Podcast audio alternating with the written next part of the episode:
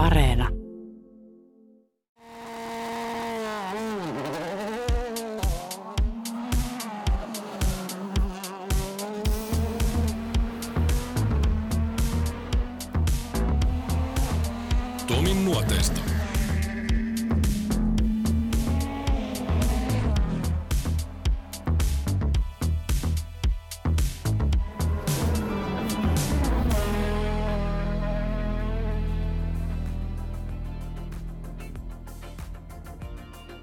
Suomalainen ralliautoilu tuntee lukuisia 70-luvun puolivälin tienoilla syntyneitä lahjakkuuksia.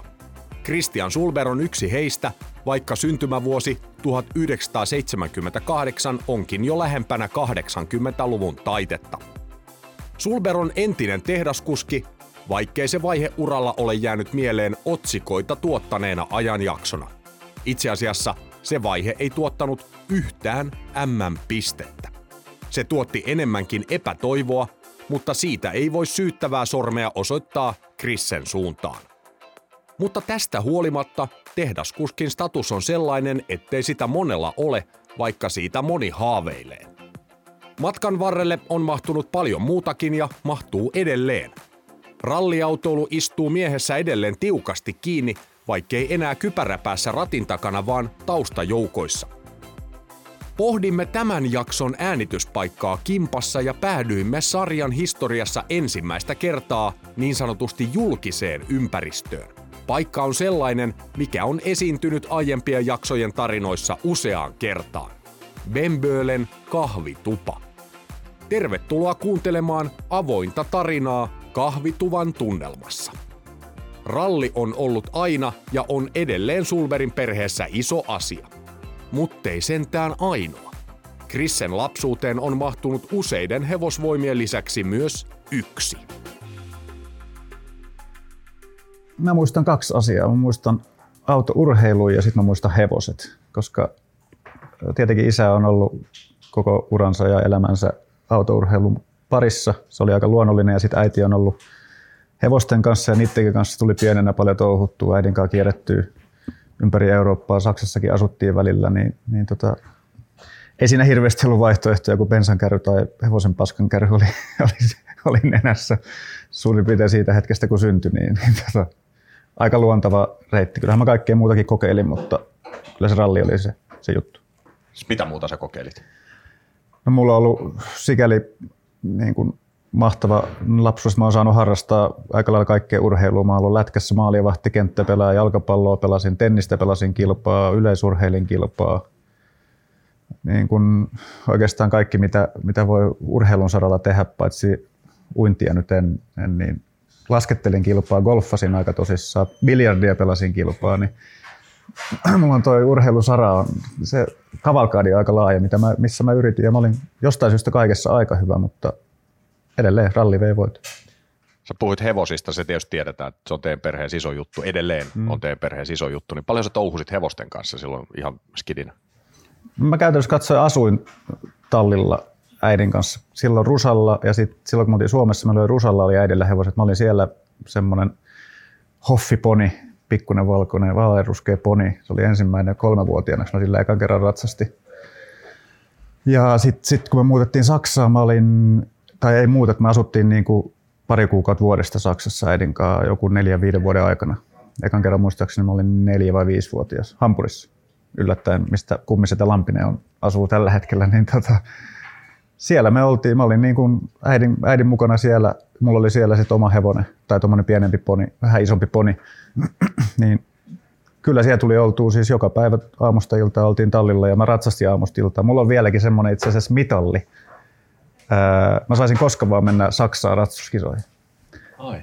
Mä suoritin siellä semmoisen pronssisen jonkun niiden niin kuin aika korkeatason mitallin, niin mä saisin ihan koska vaan nyt, vaan ilmoittautuu ihan kylmiltä heppakisoihin ja, ja mennä. Ja muistan ekan kisan, kun mä menin, Janina oli semmoinen poni, Kynsilehdon, tun, muistat? Joo, totta kai. Niin, Kynsilehdon Mirrillä se voitti EM pronssi ja Janinen nimisellä ponilla ja sitten me ostettiin se, me oltiin Goodwoodissa itse asiassa kisoissa ja isä osti sen sitten mulle sen jälkeen.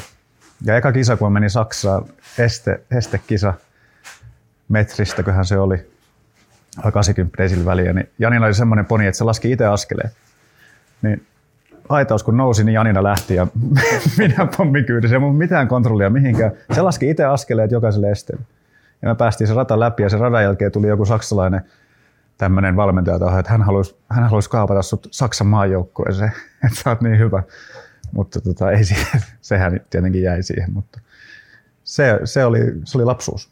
Paljon sä ratsastat vielä vai ratsastotko se ollenkaan? Mä ratsastin viime, itse viime kesänä mun toisiksi äh, nuorin tytär ja, ja nuorin tytär, varsinkin toisiksi nuorin asuu nykyään talleilla periaatteessa ja se on tosi lahjakas siinä. Mä koitan sen mahdollistaa, että se, se saisi nyt sit sen, sen lajin parissa kokea jotain niin kuin vielä paljon enemmän kuin mitä mä oon kokenut ja ja tota, viime kesänä itse asiassa isän, isänpäivänä niin olin puoli tuntia hevosen selässä ja se oli ihan sairaan hauska. Vielä sitä osasi ja pysyisi ja haluaisin siis ratsastaa vieläkin, mutta aika on vähän, aika on vähän rajattu tällä hetkellä. Nyt mä menen helpolla ja huonolla vitsillä eteenpäin. Yhdestä hevosvoimasta useampaan. Tätä ei varmaan kukaan ikinä hevosurheilu ja autourheilu yhdistelmässä kertonut, mutta mä päätin nyt vetää tämän kortin tästä. Mutta mitä sä muistat ihan junnuna teidän familissa nämä rallihommat? Missä vaiheessa sulle alkoi ikään kuin selkiytyä se, että tässä on jotain erilaista kuin ehkä naapurin perheessä, että teillä kuitenkin molemmat, sun molemmat vanhemmat oli mukana, mm. mukana kaikenlaisessa. Joo, siis jääratahan, äitihän on myös menestyneen jääratakuski, siellä on muistaakseni muutama Suomen mestaruuskin jääradalta. Äiti ei sitten kuitenkaan jatkanut rallin pari, isä tietenkin siirtyi sitten rallin pari. Mä en ihan muista, mä muistan sen, että me käytiin pienenä missä meillä oli tal- tehtaan, äh, tehtaan kadulla vai missäkään kadulla meillä oli tallit, missä oli siis GVSn tehdas niin kuin aikanaan perustettu ensimmäinen. Niin alakerrassa oli tallit, missä oli tota, ralliautoja silloin säilytettiin. Niin olisin mä ollut joku viiden, kuuden vanha.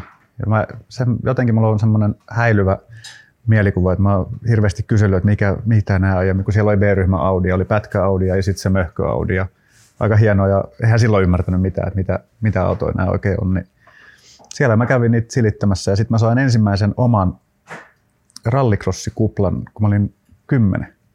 Ja ekan kerran mä ajoin sillä autolla itse asiassa Bastin pellolla Inkossa. Ja mun isoin haave oli, kun mä, mä näin, että ne Luros-tiimin väreissä olevat autot oli aina tarroja täynnä ja sitten siellä oli tietenkin hirveästi tarroja, niin mähän lätkin sen jokkiskuplan niin täyteen tarroja kuin ikinä vaan. Siinä ei ollut, siis se oli vaalean harmaan sininen väriltään.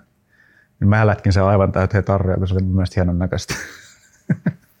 Mutta en mä, en mä, siis hirveän vähän tavallaan muistoja niin kuin ihan siitä lapsuudesta. Mä muistan, että mä oon ollut siis 85 isän sylissä, kun se lähti laajavuodesta B-ryhmä Audilla.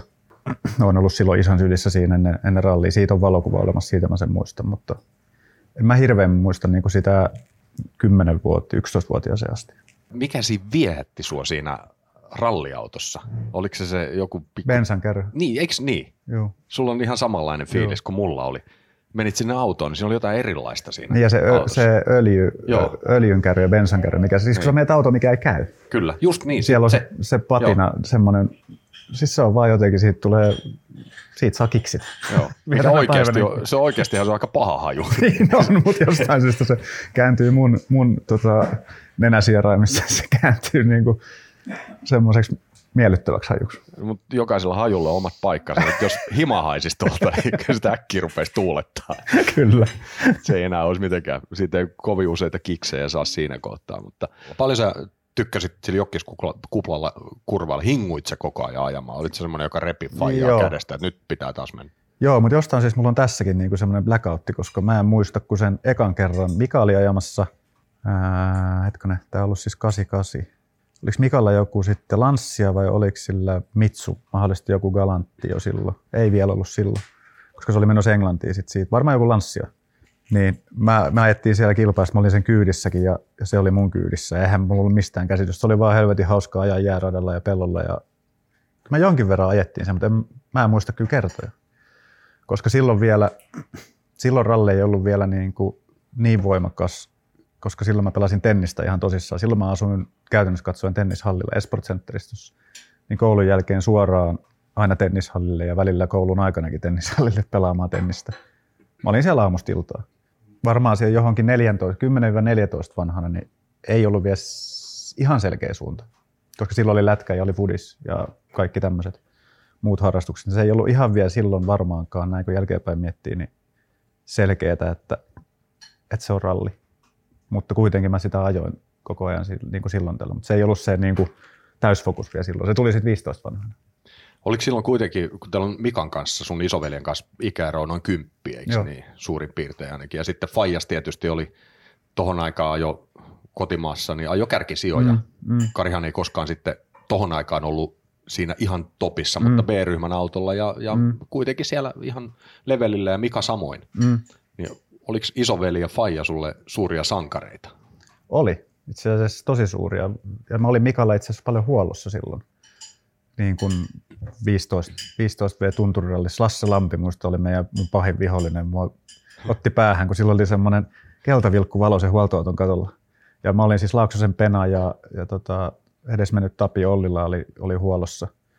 Ja ketä muita siinä nyt ikinä olikaan. Niin se silloin oli liikkuvat huollot, mikä oli parasta mitä mä kaipaan siis nykyajan ralleihin, niin, niin tota, aina kun näki Lasse vilkkuvan valon, niin rupesi ottaa päähän, kun tiesi, että nyt se on päässyt jonkun pätkän, läpi. Se oli semmoista hauskaa. Mutta joo, totta kai. Siis isä ja, isä ja veli oli esikuvia ja muita esikuvia sitten, mitä nyt muistaa, muistaa niin tietenkin Henri Toivonen vainaa oli, oli yksi. Meidän perheet oli hirveän, hirveän läheisiä silloin, niin kuin äiti ja isä ja Pauli ja Pauli ja koko Toivosen perhe oli niin kuin tosi läheisiä, niin ne oli, ne oli silloin. Ja sitten tietenkin nämä muut, muut suomalaiset mestarit, niin Kankkunen oli ehkä, Kankkunen on aina ollut mulle semmoinen niin kuin iso, iso, iso esikuva. Ja tietenkin Viljo, Viljo Markku ja, no kaikki nämä, eihän ne, niin kuin, ne on esikuvia kaikki, mutta jotenkin Juha on aina mulle ollut se niin kuin ykkönen. Sitten on ollut mahtava tilaisuus saada tehdä Juhan kanssa töitä yli 10 vuotta sen, sen jääkoulussa, niin on saanut kuulla erinäköistä tarinaa. Eikö se ole hauska, miten asiat äh, menee yhteen? Tuossa kun sanoit, että sä lainausmerkeissä inhosit Lasse Lampea mm. tai huoltoautoa mm. ihan miten vaan, mm. mutta myöhemmin äärettömän mm. tiivis yhteistyö Lassen kanssa, Kyllä. vaikka sukupolvet on ihan eri. Kyllä. Ja samoin sitten Juha, tuossa niin kuin sä mainitsit, että sitten ne vaan jotenkin universumi asettelee palikat Kyllä. sillä tavalla, että – tietyt jutut kohtaan? Niin siis, mä olin Juhan kyydissä joskus 98, kun se ajoi ekaa kertaa Escort Cosworthilla suorakytkintä Kaipalon vaarassa. Kaipalon vuoressa. Ja sitten taas Lassehan on, niin kuin sanoit, ollut tosi tärkeä kaveri silloin mun niin kuin VRC-vuosina Mitsubisilla ja senkin jälkeen on, on paljon Lassea kuunnellut ja arvostan Lassen niin kuin, silloin ei ollut vielä oikein niin kuin sen, silleen valmentajia tai niin kuin mitä mä nyt teen työkseni. Mutta kyllähän Lassi oli niinku semmoinen isähahmo mentori. Kun mä kuitenkin olin siinä Mitsun tiimissä ennen kuin mä sain sopimuksen, niin kiersin vuodesta 2000 MM ja Juha Miettisen kanssa ja Kiikin kanssa välillä ralleissa. Niin olihan Juha ja Andrew, Andrew Kauan, niin, eikö siis Lasse ja Andrew Kauan sen, sen tiimin niin kuin, siinä huoku semmoinen lämminhenkinen isällinen ohjaus ja välillä vähän kovempikin ohjaus, mutta kyllä se niin kuin, No, me mennään varmaan jossain kohtaa siihen, niihin vuosiin, ei, ei puhuta vielä niistä, mutta kyllähän niin kuin, Lasse kohtaa iso, iso arvostus. Mutta sitten sun eka ralli, loikataan tässä vähän mm. lapsuusvuosista. Mä muistan sut Starletin ratin takaa. Mm. Se, on, se on ihan ensimmäinen, miten Christian Sulber nimi on mulle jostain tullut. Mika mä tietysti totta kai tiesin, koska Mika on mua vaan muutama vuoden vanhempi ja mm. kierrettiin samoissa ralleissa ja Faijas nyt totta kai. Mm siinä, mutta sitten tuli nuori sulperi ja jotenkin mä muistan myöskin silleen, että se tarina oli semmoinen, että se on ihan hullu vetää sillä Starletilla. Että sulla oli vähän, tai itse asiassa ollut vähän sun juttus mm. koko sun ajouran läpi, että se on niinku all or nothing. Aika Kyllä. usein se on ollut se nothing. niin on mutta, ollut, mutta joka, joka, tapauksessa, niin miten se lähti se asia teidän familissä liikkeelle, että nyt on se hetki, että sulle aletaan hommaa omaa autoa, lähdetään fiksusti liikkeelle, että otetaan tuommoinen edullinen Starletti, tai edullinen, eihän se koskaan edullista, mutta kuitenkin järkevästi liikkeelle. Mutta eka auto ei ollut Starletti. Eikö? Ei, eka, siis eka auto takaveto oli Escort Mexico, millä mä ajoin. Mä olin itse asiassa kesätöissä kahtena kesänä Rantapirtillä. 95, 96 vuodet. Ja mä sain kesätöitä vastaan ajaa easy radalla ilmaiseksi. Meksikolle. Ja mähän ajoin siis joka ilta, ihan perkeleesti.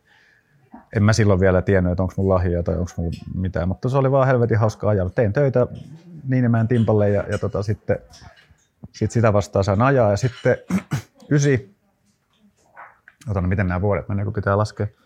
96 kesällä ää, Haimakasen Ali jostain syystä soitti isälle, että hänellä on täällä tämmöinen tumman sininen takavetoeskortti.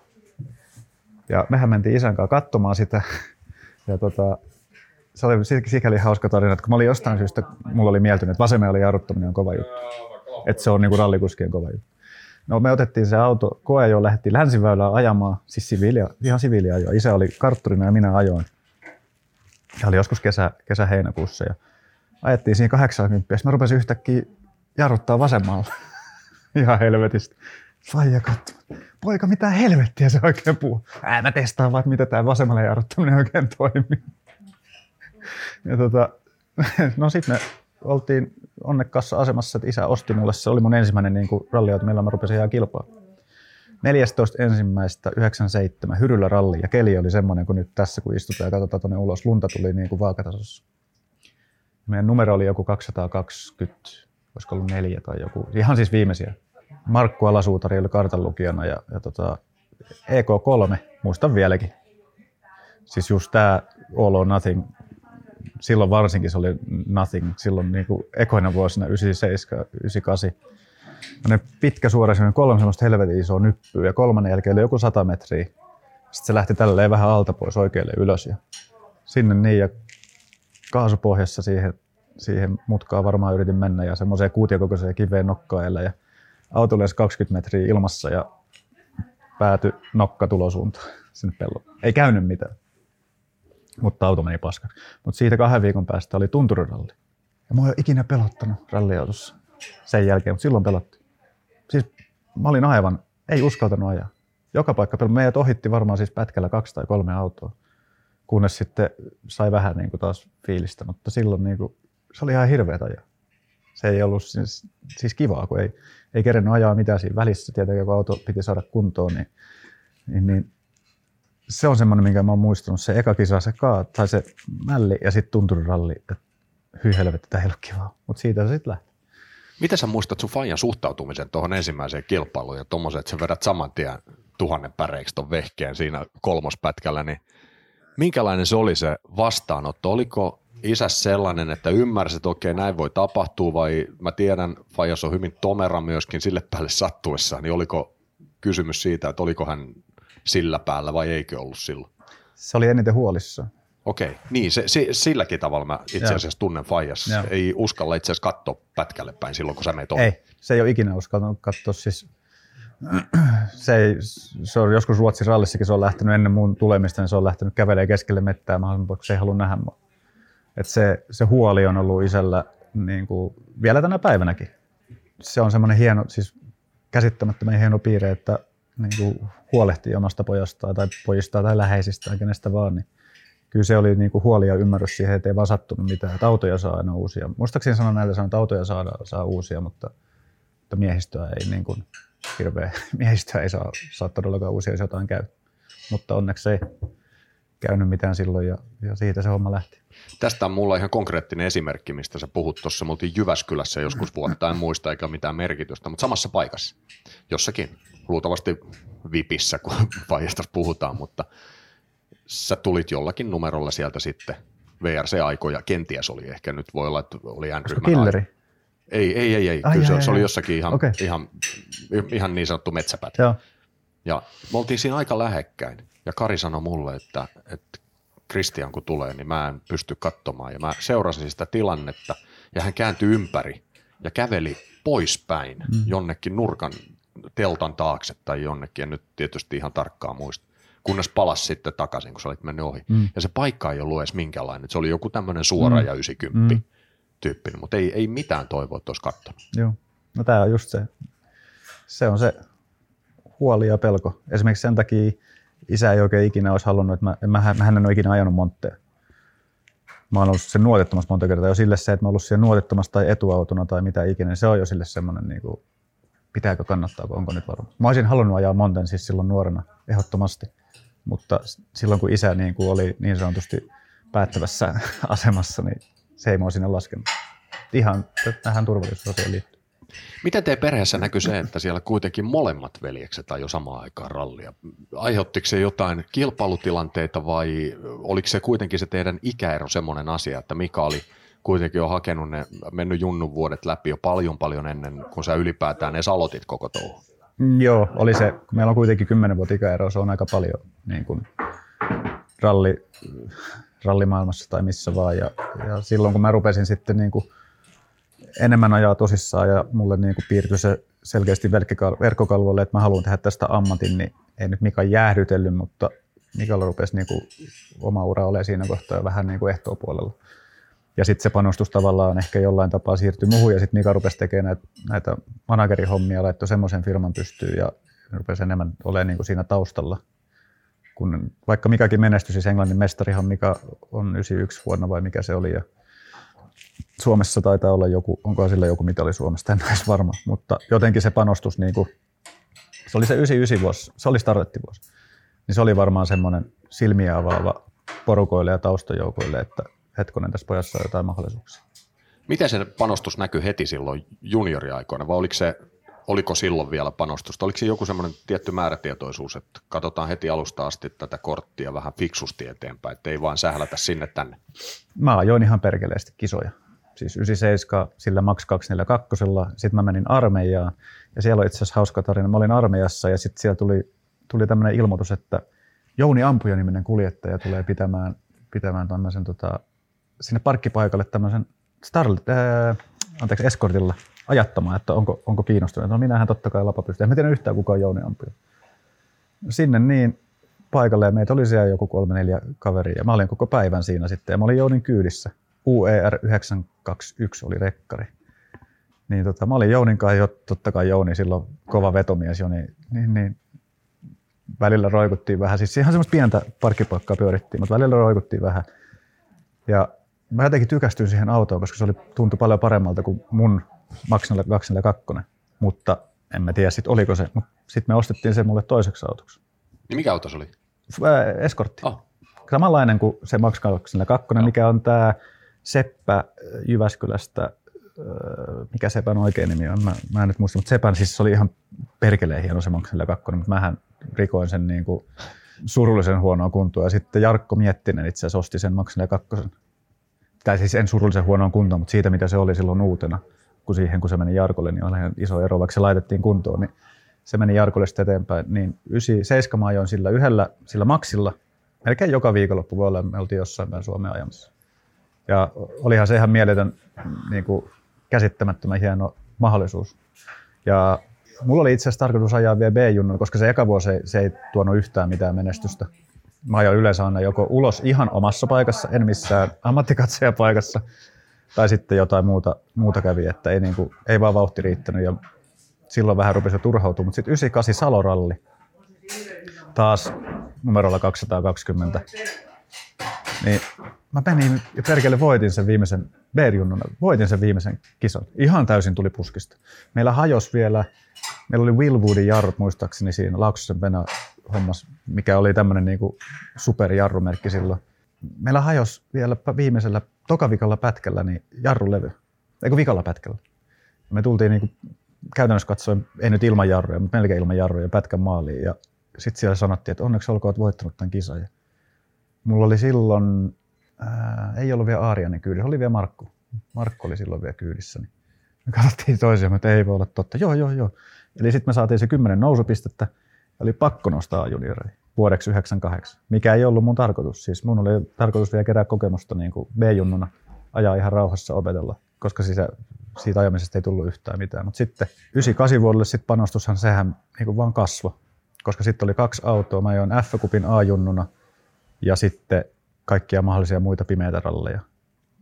Ja sitten pikkuhiljaa niin kun rupesin pysyä tiellä ja rupesin pääsee ralleja maaliin ja rupesi tulee vähän menestystäkin. Kuinka paljon, jos me ajatellaan tätä näinpä, että ralli on laji, jossa taloudelliset panostukset on isoja. Ja varmasti sun kohdalla on ollut helpompi aloittaa sillä tavalla, mm. että sitä taloudellista apua on kuitenkin ollut olemassa, mutta se ei ole varmaan tullut ilmaiseksi, mä voin kuvitella jälleen mä nostan Karin täältä esiin ja, ja hyvin määrätietoinen ihminen. Mä, mä luulen, että kun sulle on hommattu autoja ja tehty sitä, niin sun oma panos on pitänyt olla myöskin aika iso. Onko mä oikeassa? Joo, oot ihan oikeassa. Et siis se, mun on itse pitänyt kuitenkin niin kuin hommata yhteistyökumppaneita ja pitänyt itse. Totta kai meillä oli siis, se on, en mä pysty sanoa kuvaa sitä kiitollisuutta, mitä on niin kuin siihen, mitä on saanut, miten on ollut mahdollista, että eihän niin kuin monella mun ikäisellä kaverilla ole omaa tiimiä, missä on kolme huippumekaanikkoa ja on huoltoautot ja kaikki on tavallaan valmiina, että sun ei tarvitse kuin suurin piirtein meitä autoa ja ajat, mutta niin kuin kuitenkin se vastuu oli se kaikki organisointi ja, ja järjestelyt. Mun piti itse niin kuin, hoitaa ilmoittautumiset ja kaikki hotellivaraukset ja kaikki siirtymiset ja kaikki tämä niin tavallaan se logistinen puoli. Että taloudellinen puoli tuli sitten yhteistyökumppaneilta, mitä isä, isä varmaan silloin isomma, isommassa määrin hommasi. Sitten tietenkin niin kuin, isä auttoi ihan omasta lompakostaankin, kun se oli mahdollista, niin, niin miksei, mutta sitten olihan siinä niin kuin iso iso kääntöpuoli oli sitten tämä niin kuin julkinen paine, minkä kanssa mä olen joutunut elämään koko uran läpi ja tietyllä tapaa elää varmaan vieläkin. Et ihmiset ajatteli, että syntynyt kultalusikko suussa ja on niin helppoa, kun autoja vaan tulee ja autoja menee ja saa ajaa ja saat sitä. Mutta se niin kuin henkinen paska, mitä, mitä joutui sietämään ennen kuin sitä oppi käsittelemään, siinä meni muutama vuosi, niin on ollut monta iltaa kuule silloin ekoina, ekoina rallivuosina, kun se meni ihan itkuksi.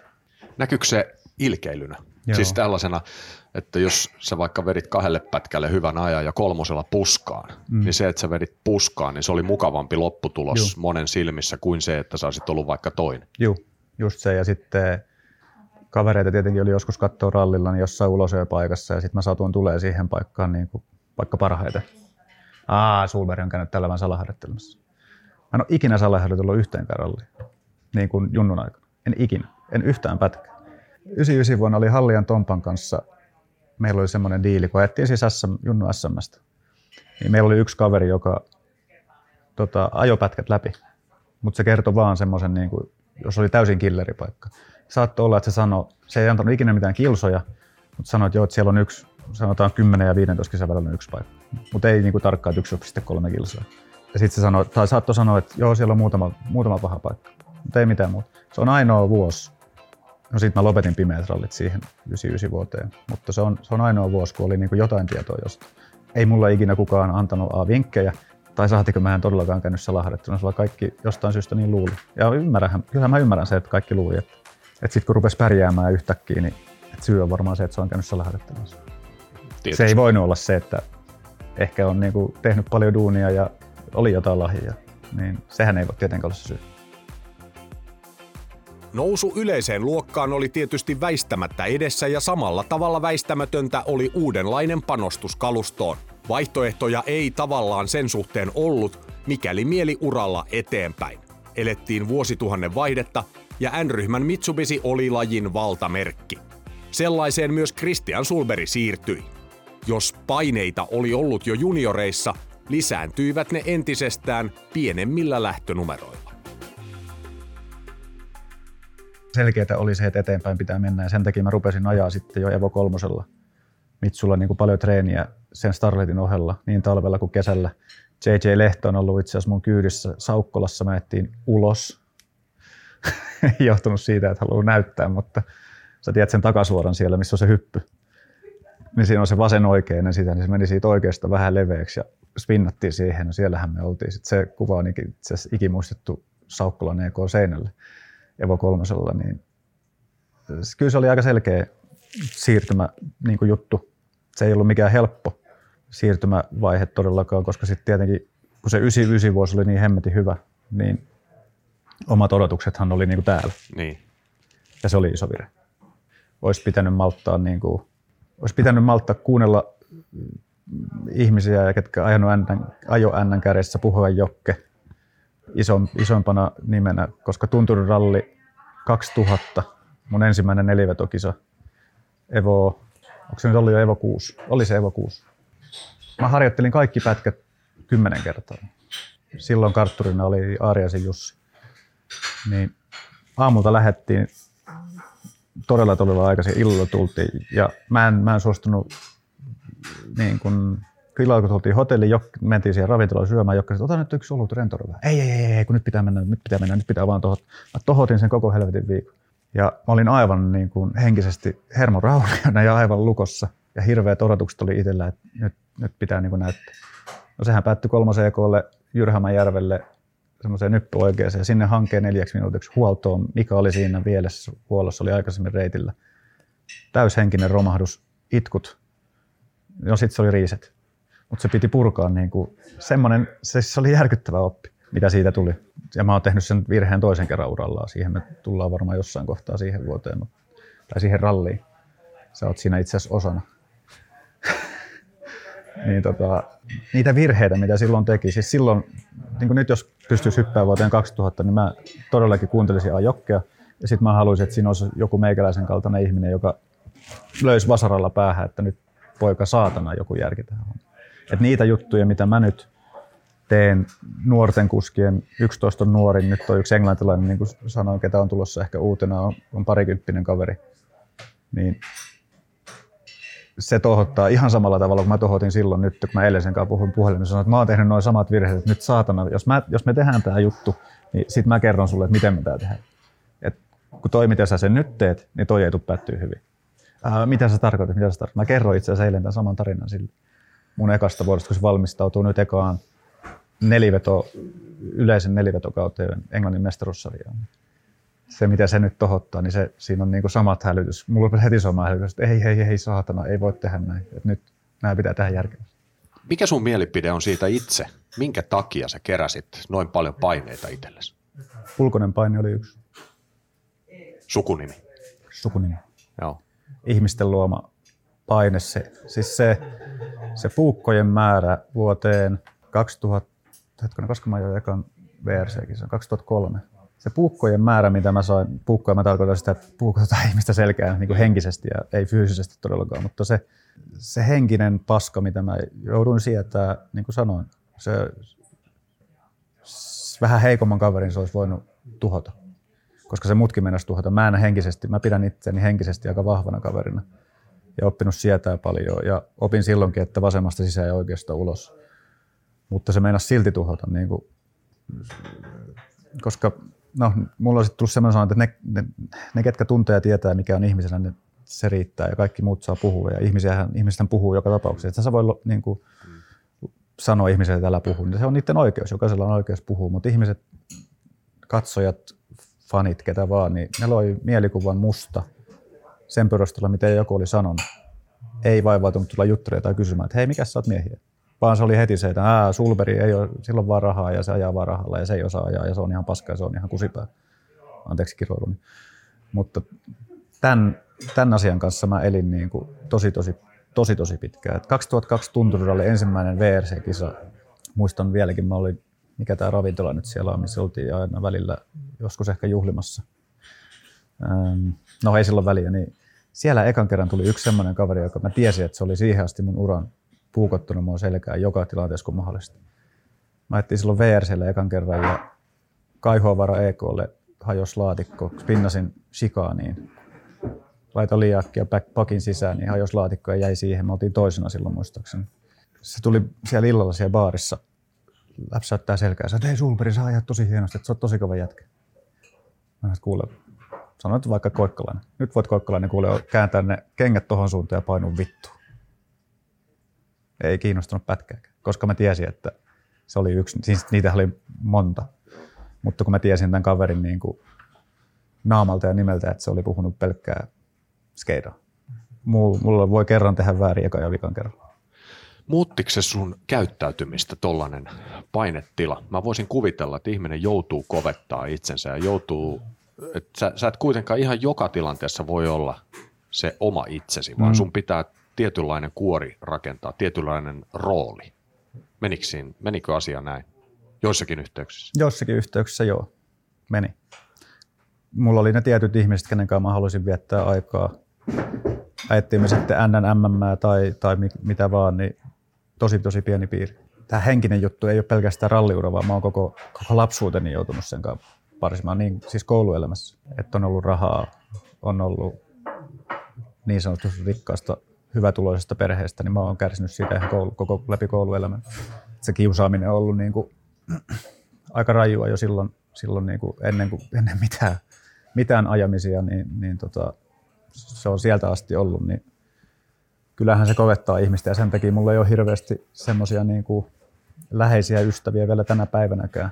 On kavereita paljon, mutta ei ole läheisiä ystäviä, kenen kanssa niin kuin pari-kolme, voin sanoa ihan yhden käden suomessa on sen, kenen vaikka soittelee kerran viikossa, kerran kahdessa viikossa, mutta ei, ei, mulla, ole niin kuin, ei mulla hirveästi puhelin soi.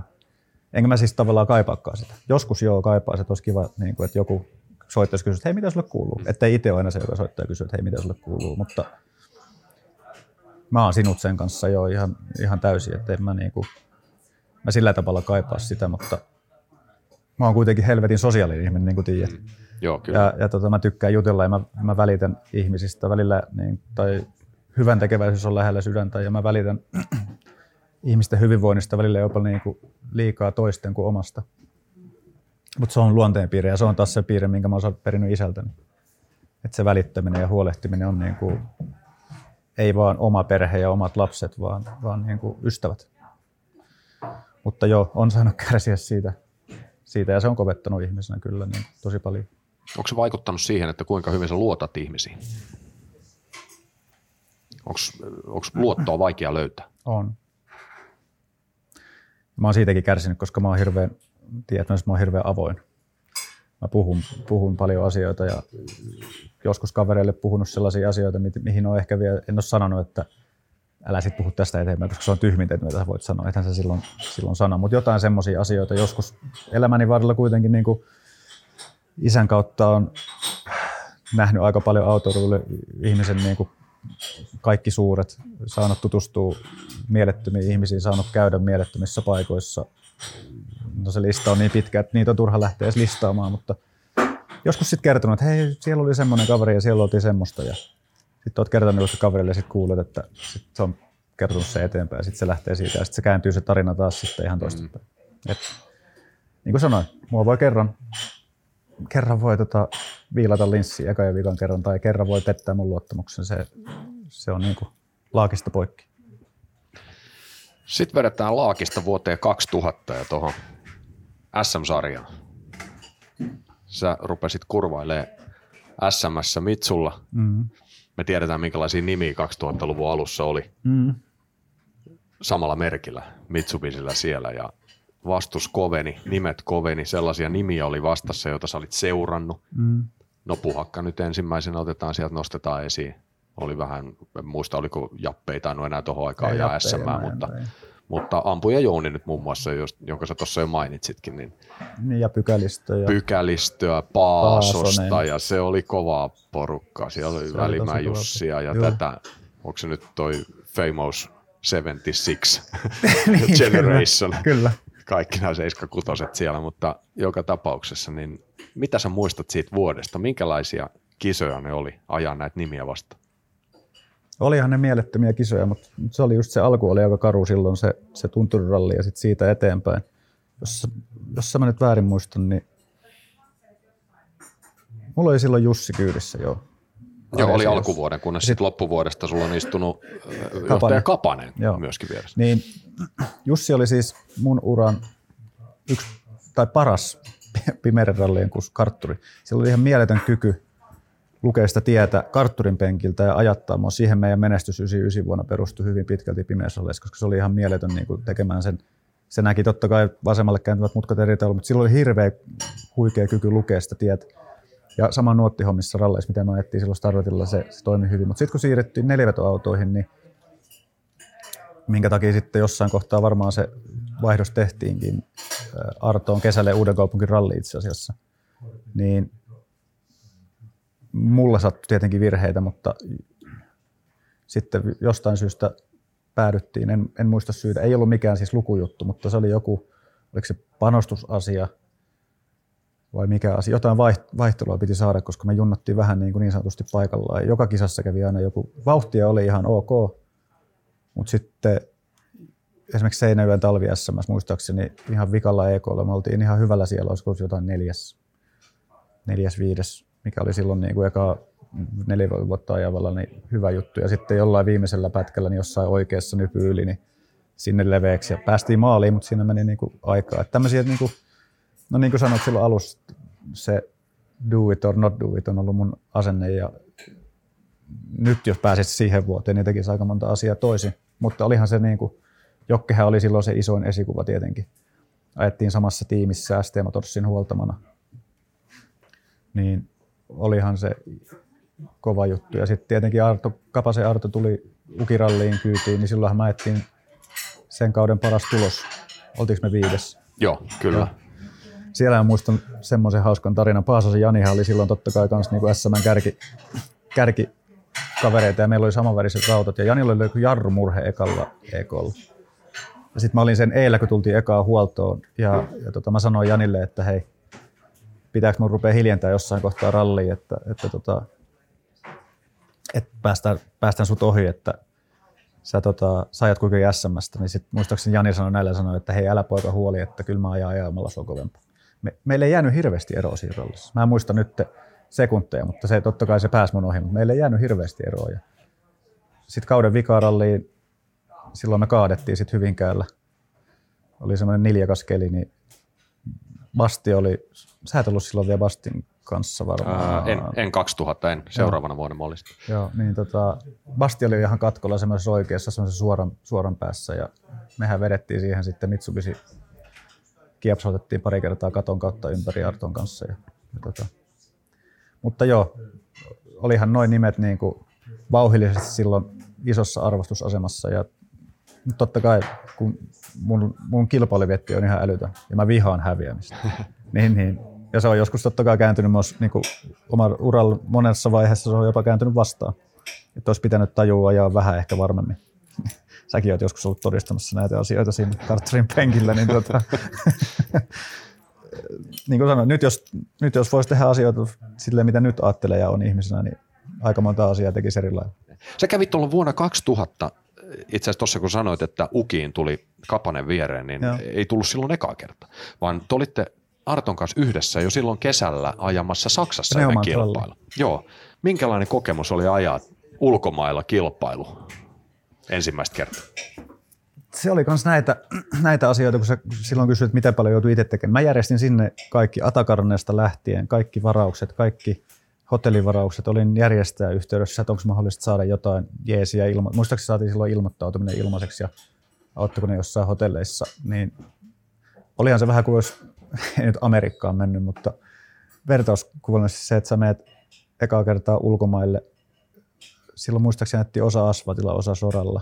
Ja SMI verrattuna, vaikka silloinkin SM nyt ihan suht hienosti, tai siis järjestelyt totta kai toimi hyvin, mutta tämä kaikki muu, mitä siihen liittyy, siis lähtöseremoniat, palkintoseremoniat, maalituloseremoniat, niin kyllähän sitä oli hoomoilla se, että hetkone, mitä, mitä täällä tapahtuu, kun sanotaan, että perjantai-illalla oli lähtö, niin siis Saksan pieni mestaruussarjan osakilpailu, niin sanotaan 10 000 ihmistä. Ja vilkkuvalot ja tota, raketit taivaalle ja kuulutukset ja auto, autosta ulos esittelyt ja vilkutut ihmiselle. Olihan se semmoinen, että wow, tämähän on siisti, koska ei Suomessa ikinä ollut mitään semmoista. No sä tiedät. Ajetaan sen lava yli ja joku kysyy sinne, että hei, miten menee ja hei, jes, tsemppii kisaa, kiitti. Seuraavana vuonna 2001 sulla vaihtoi kartturi nuori kaveri, noin, ei nyt, no nuori ja nuori, mutta kolmekymppinen Jukka Aho, suurin piirtein kolmekymppinen. Jukka oli näitä karttureita, jotka kävi, kävi näitä AKK-valmennusjuttuja läpi silloin, ja Jukan tavoite oli myöskin ammattilaisuus, ja edellisenä vuonna 2000 Jukka oli istunut SMssä Bastin mm. vieressä, ja istunut muutenkin Bastin vieressä, mm. jo, ne ajoi MMiäkin mm. silloin, mutta muuttuiko joku siinä kohtaa, kun tuommoinen kuitenkin – määrätietoinen kaveri kuin Jukkakin oli. Jukka oli itse asiassa teillä duunissakin mm. touhuumassa asioita teidän firmassa, mm. mutta, tai Mik- Mikan, Mikan kanssa, Mikan Joo. firmassa. Ja, ja niin tuliko siihen semmoista, että kaksi päätä halus eteenpäin? Joo, tuli. Mä muistan ekan kerran, kun me sitten tehtiin Jukan kanssa se diili, en nyt muista, oliko se sitten 2000 vuoden lopulla, varmaankin. Niin ennen kuin me tehtiin se diili, me mentiin nuottitreeniä tekemään. Ja se oli mun periaatteessa uran ihan ensimmäinen kerta, kun mä kävin tekemässä nuottitreeniä.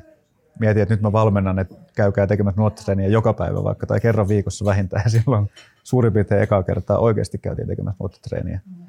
niin olihan se sellainen selkeä, ja just se Jukan saaminen mun kyytiin silloin 2001 vuodelle oli niin kuin, se oli iso iso plussa, koska oli se halu pyrkiä ammattilaiseksi, pyrkiä eteenpäin urallaan, niin, niin se oli iso, iso muutos. Siellä oli kaksi kaveria, ketkä silloin halus, niin kun teki asioiden eteen oikeasti töitä. Kuinka paljon te teitte hommia kisojen ulkopuolella kimpassa? Tämän asian eteen siis. No, aika paljon me käytiin ajamassa nuottitreeniä. Mä en nyt muista määriä, mutta silloinhan ei ollut vielä mitään videoita. Mm, ei ollut joo. Ei pystynyt treenaamaan pätkiä, että sinnehän mentiin. Ei ollut edes nuotissa mitään videoita, että se, niin kuin, se työn tekeminen oli silloin niin erilaista kuin mitä se on nykyään mahdollista, että eihän sitä niin kuin, totta kai nuottitreeni olisi varmaan pitänyt tehdä enemmänkin. Käytiin ajamassa aika paljon testiä, tai testiä, harjoittelemassa ajamista, opettelemassa yhteistyötä, koska se, se, se kuitenkin vaatii hirveästi se, että se yhteistyö rupeaa sujuu.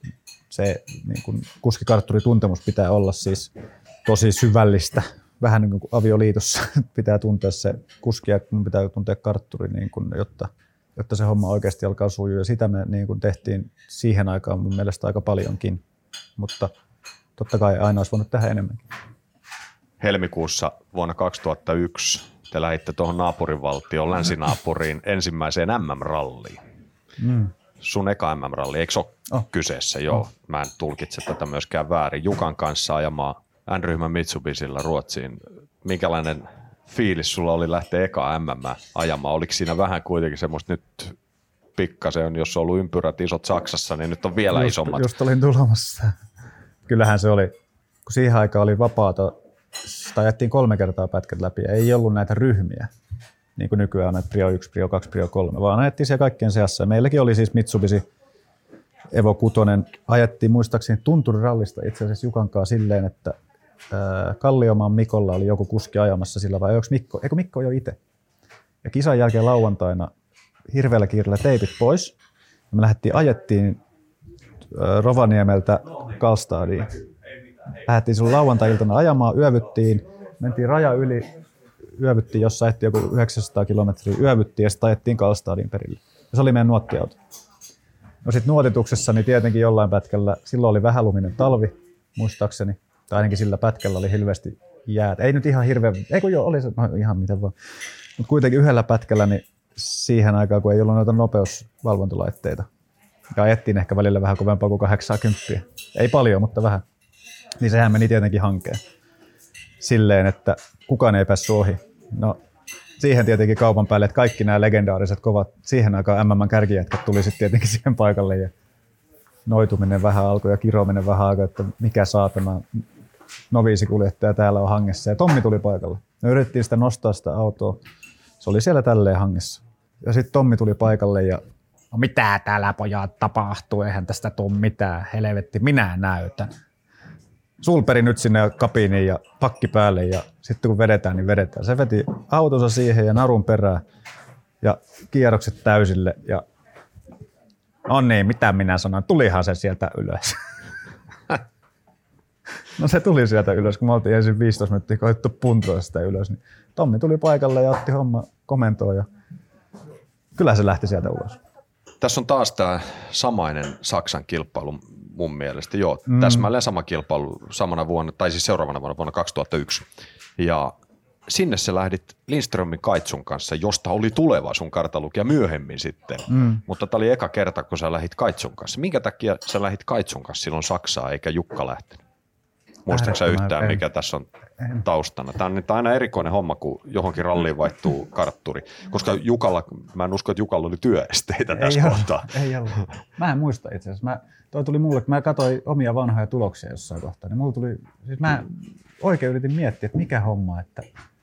Mutta muistaaksä, että tämä on kuitenkin oikein? Että on, on. Joo.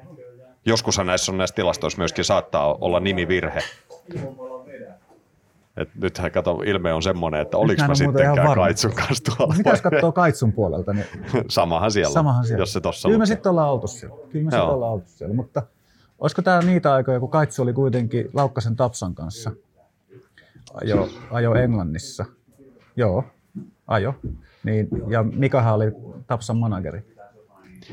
No niin, just näin. Niin, jotain sitä kautta, koska mähän yritin saada siis kaitsun kyytiin itselleni 2002 vuodelle. Jostain syystä se sitten meni, meni joku, joku toisen kaverin kyytiin. Ehkä oli vähän parempi kyyti vielä tarjolla silloin. Niin, niin, niin mä yritin tosissaan saada kaitsua silloin jo niin kuin mulle kartalukijaksi. Olisiko tämä ollut joku kokeilujuttu kaitsun puolelta, että se halusi nähdä. Ja sehän meni, sehän meni hyvin. Mehän voitettiin toi N-ryhmä tuolla kisassa, muistaakseni, jos mä nyt ihan väärin muistan. Ikä, ikä on tehnyt tehtävänsä, niin, niin, niin muistaakseni voitin. Ja meillä oli siellä oli semmoinen kaveri kuin Matias Kaali oli vielä, vielä tota, Ah, joo, mä muistan. Joo. Skodalla, Joo. muistaakseni. Niin se lupas mulle yhden oluen per jotain, mitä mä vien pisteitä, koska silloin ajettiin A ja, A ja N-ryhmä jo yhdessä. Joo. Ja me oltiin yleiskisassakin aika hyvällä sijalla. Niin jostain syystä se lupasi mulle yhden oluen per jotain, mitä mä pystyn viemään sen kilpakumppaneilta. Ja mehän siis vietiin se, se kisa N-ryhmä ja sitten jotenkin vaikutettiin pisteisiin sillä tavalla, että siis rallin jälkeen siihen pöytään tuli nyt sanotaan vaikka 30 olutpulloa. Eli hän maksoi ollut. Hän maksoi. Hän Näitäkin maksoi. tapauksia on luvattu, mutta Ei, vielä tänä päivänä ei, Ei, saanut. kyllähän, kyllähän maksoi. Kyllähän maksoi ihan kiltisti se. Mä, vitsi, kun mä en muista minkä takia se oli.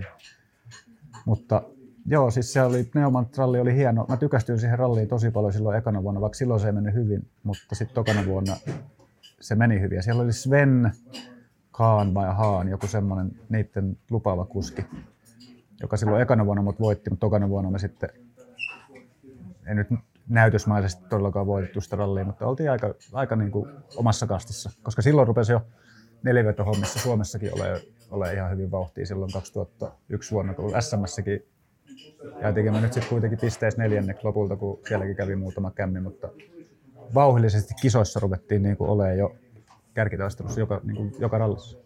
Sä puhuit tuossa kartalukijan vaihdosta, että sä olisit halunnut vuodeksi 2002 kaitsun, mutta sä jatkoit ja aloitit vuoden 2002 Jukan kanssa, kunnes sitten aika pian tuossa kauden alun jälkeen itse asiassa Kyproksella. Tähän on semmoinen vuosi itse asiassa, että sulla alkaa olla näitä, näitä kansainvälisiä kisoja enemmän, N-ryhmän MM-sarjaa, eikö näin?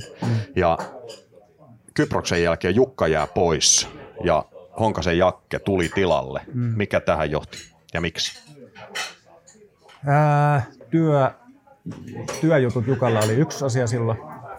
Ei ollut aikaa enää sitten, koska se vaati sitten taas ihan pirusti jo niin kuin matkustamista ja tekemistä ja tre, treenaamista ihan eri tavalla kuin, kuin mitä siihen asti oli ollut. Ja, ja tota, ei siinä ollut mitään muuta oikeastaan syytä ollut silloin, kun Jukalle ei riittänyt aika ja ehkä jotenkin en mä tiedä, pitäisi itse asiassa kysyä. Me ei ikinä varmaan juteltu siitä sillä tavalla. Siis hy- hyvissä merkeissä jäi pois, mutta se oli Mikalle vaan sanonut jonkun rollin jälkeen, että, että nyt ei enää pysty. Että nyt ei niinku pysty yhdistämään tätä kartturin hommaa, mitä tuo MM valmistautuminen. Tiedät itse, kun olet sitä tehnyt aika pitkän aikaa, että se ei ole ihan vaan se, että mennään ralliin ja moikkuu, vaan siinä joku pieni lapsi se kuljettaja, siitä pitää huolehtia ja kaikki mm. muu, mitä siihen nyt ikinä liittyykään siihen kaiken sen pyörittämiseen. Ei vaan yksinkertaisesti riittänyt aika. Ja sitten taas Jakke oli semmoinen kaveri, joka oli siinä ST Motorsin hommissa silloin jo, oli Puuhakalla ollut kyydissä, Paasosella kyydissä, mutta oli tämmöinen niinku legenda. Ja, ja tota, Jukka, äh, anteeksi, Jaken halusin kyytiin sitten, tai yritin saada Jaken kyytiin sen kokemuksen takia. Ja itse asiassa toi kaitsuhomma, nyt mä muistan, se ei mennyt se, että vielä 2002 vuodelle kyytiin, vaan 2003 vuodelle kyytiin. Että toi kokeilu, mä en, mun pitää itse asiassa kaitsu kysyä muistaakseni, koska 2002 ää, loppuvuodesta me käytiin Rovaniemellä ajamassakin, eikö Kuusamossa ajamassa kolme päivää ennen tätä Tommi-hommaa. Ja silloin me niin kuin periaatteessa jo, ei nyt sovittu, mutta puhuttiin siitä, että ajetaan 2003 vuonna jo kimpassa, ennen kuin sitten tuli tämä Tommi-homma, niin kuin, Tommi-homma varmistui. Mutta silloin me käytiin kolme päivää Kaitsuka ajamassa ja se tykkäsi silloin ihan tekemisestä. Ja meillä oli tosi hauskaa silloin, silloin yhdessä, mutta joo, nyt mä hypin, mä hypin aina näissä jutuissa täällä ja vuodet ja tarinat hyppii. Mutta, niin. Vuonna 2002 Christian Sulber panosti uransa enemmän kuin koskaan aiemmin. Kartan lukija tosiaan vaihtui kesken kevään ja Jukka Ahon tilalle istui Jakke Honkanen. 2000-luvun alussa rallin MM-sarjassa pääluokan jälkeen suurinta arvostusta nautti N-ryhmän MM-sarja. Laji ei ole koskaan ollut halpa eikä MM-sarjan edes muutaman osakilpailun kiertäminen tule millään tavalla edulliseksi, ei oikeastaan millään autolla. Sulber panosti vuoteen 2002 paljon ja tavoite oli vain ja ainoastaan mestaruus. Se jäi kuitenkin niukasti saavuttamatta. Kyllä sen eteen tehtiin niin kuin paljon hommia ja se olisi pitänyt hoitaa silloin kotiin. Jäätiinhän me nyt siis hopealle siinä, kun viimeisessä kisassa Australiassa sitten, kun oli vielä mahis voittaa, niin tekniikka petti, mutta olihan siinä kauden aikana niin omia virheitä Korsikalla ja Kyproksella hajosi ohjaus.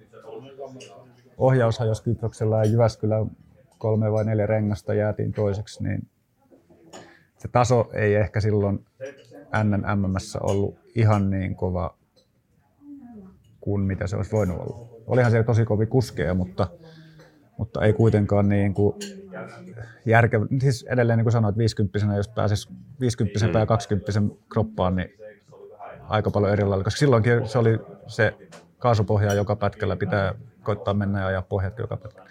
Ruotsin ralli oli itse asiassa ainoa, mikä me voitettiin, missä sitten kisan jälkeen niin legendaarinen kartanlukija Mannisen Risto tuli kysymään, että miksi et sä Krissa ole kovempaa?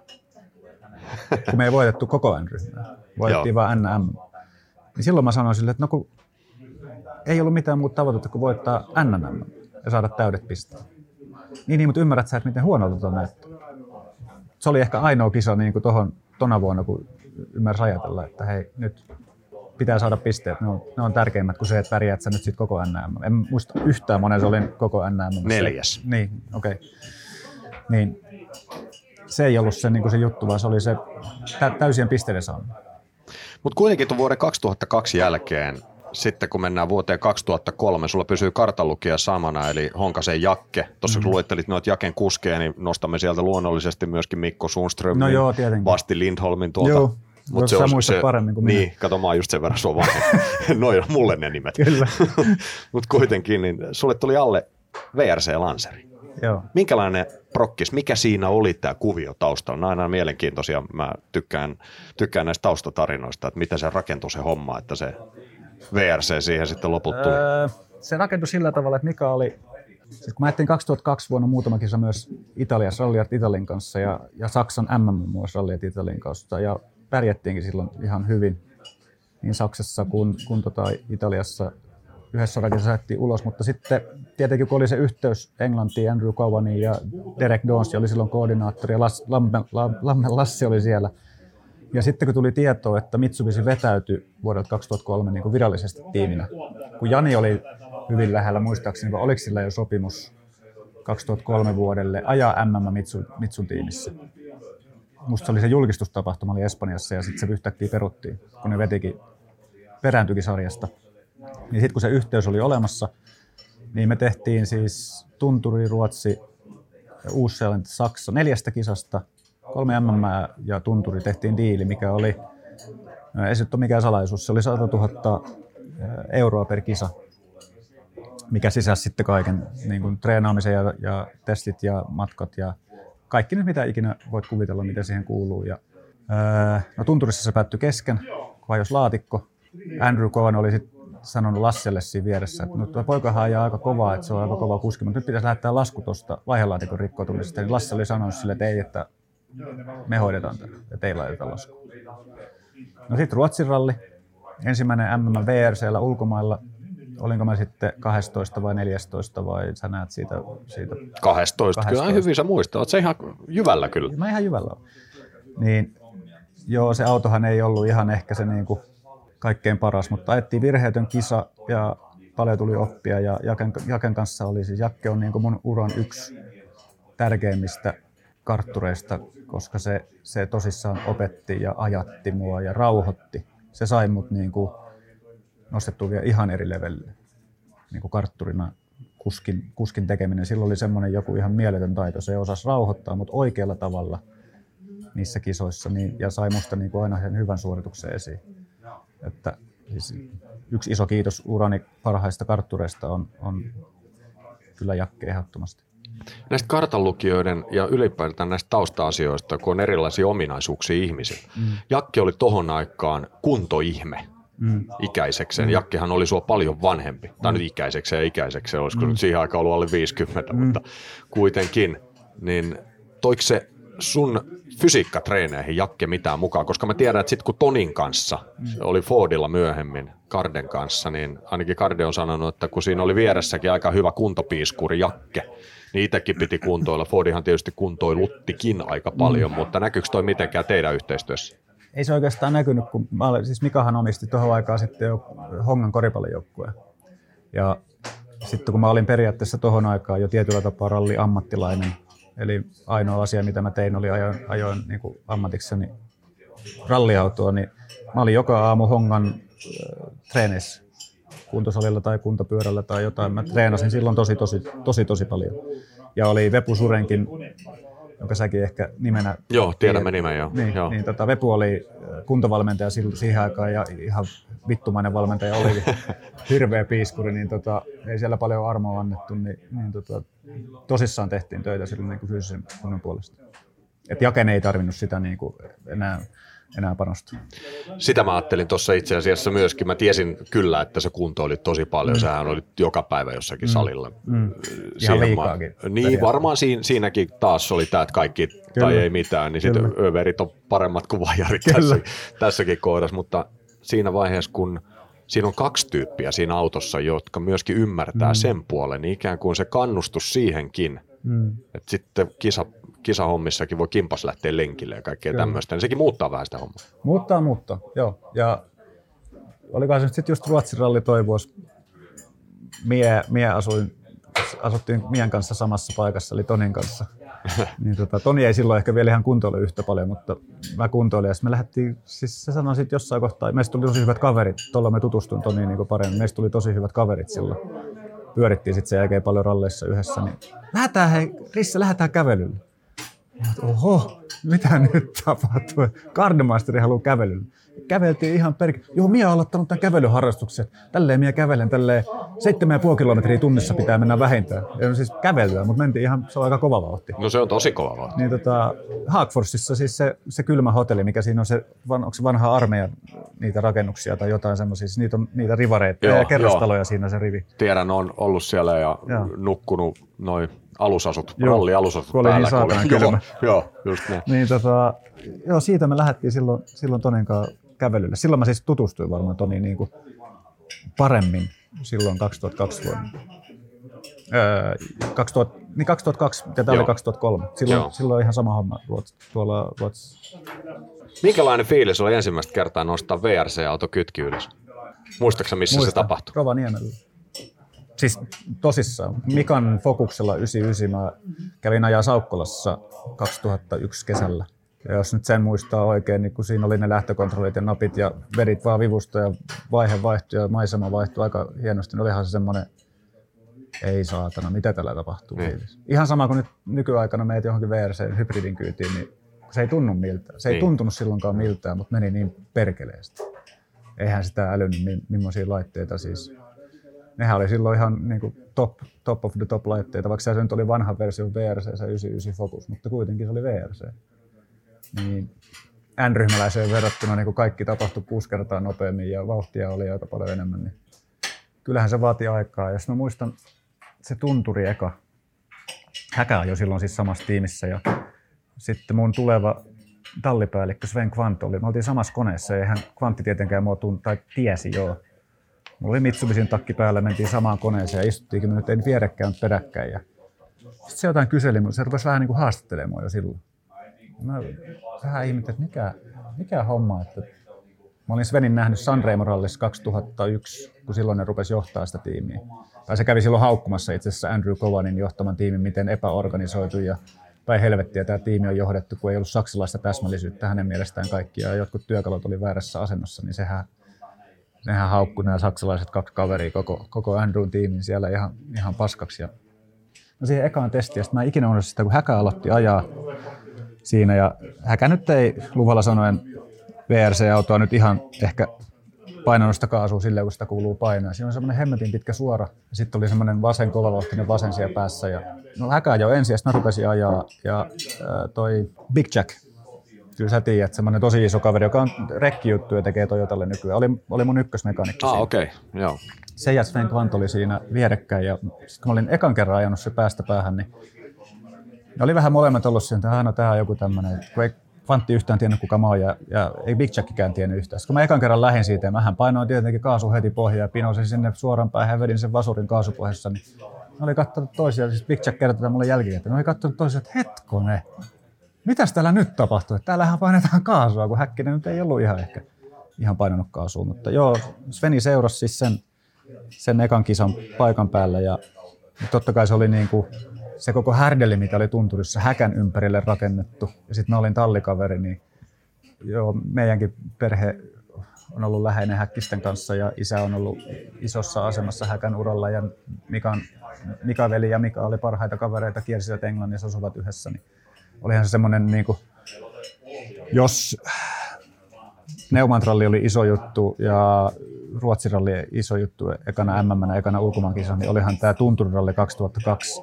se lehdistöjuttu, mitä Häkän ympärille oli rakennettu. Ja sitten minä siinä tallikaverina kaikissa tilaisuuksissa ja kaikissa hypytyksissä mukana, niin olihan se vähän semmoinen lievästi sanottua silmiä avaava, että tätäkö tämä on tämä niin kuin, iso maailmanelämä. Koska mä olin niin kuin, siinä kaksikertaisen maailmanmestarin ja ison tähden vieressä samassa tilaisuuksissa ja sain sitten siitä oman osani, niin olihan se niin kuin, mieletön elämä se kokemus. Tehdaskuskin paikka. Jos ei nyt kaikkien, niin ainakin valtaosan haava. Vuonna 2004 tämä toteutui Christian Sulberilla.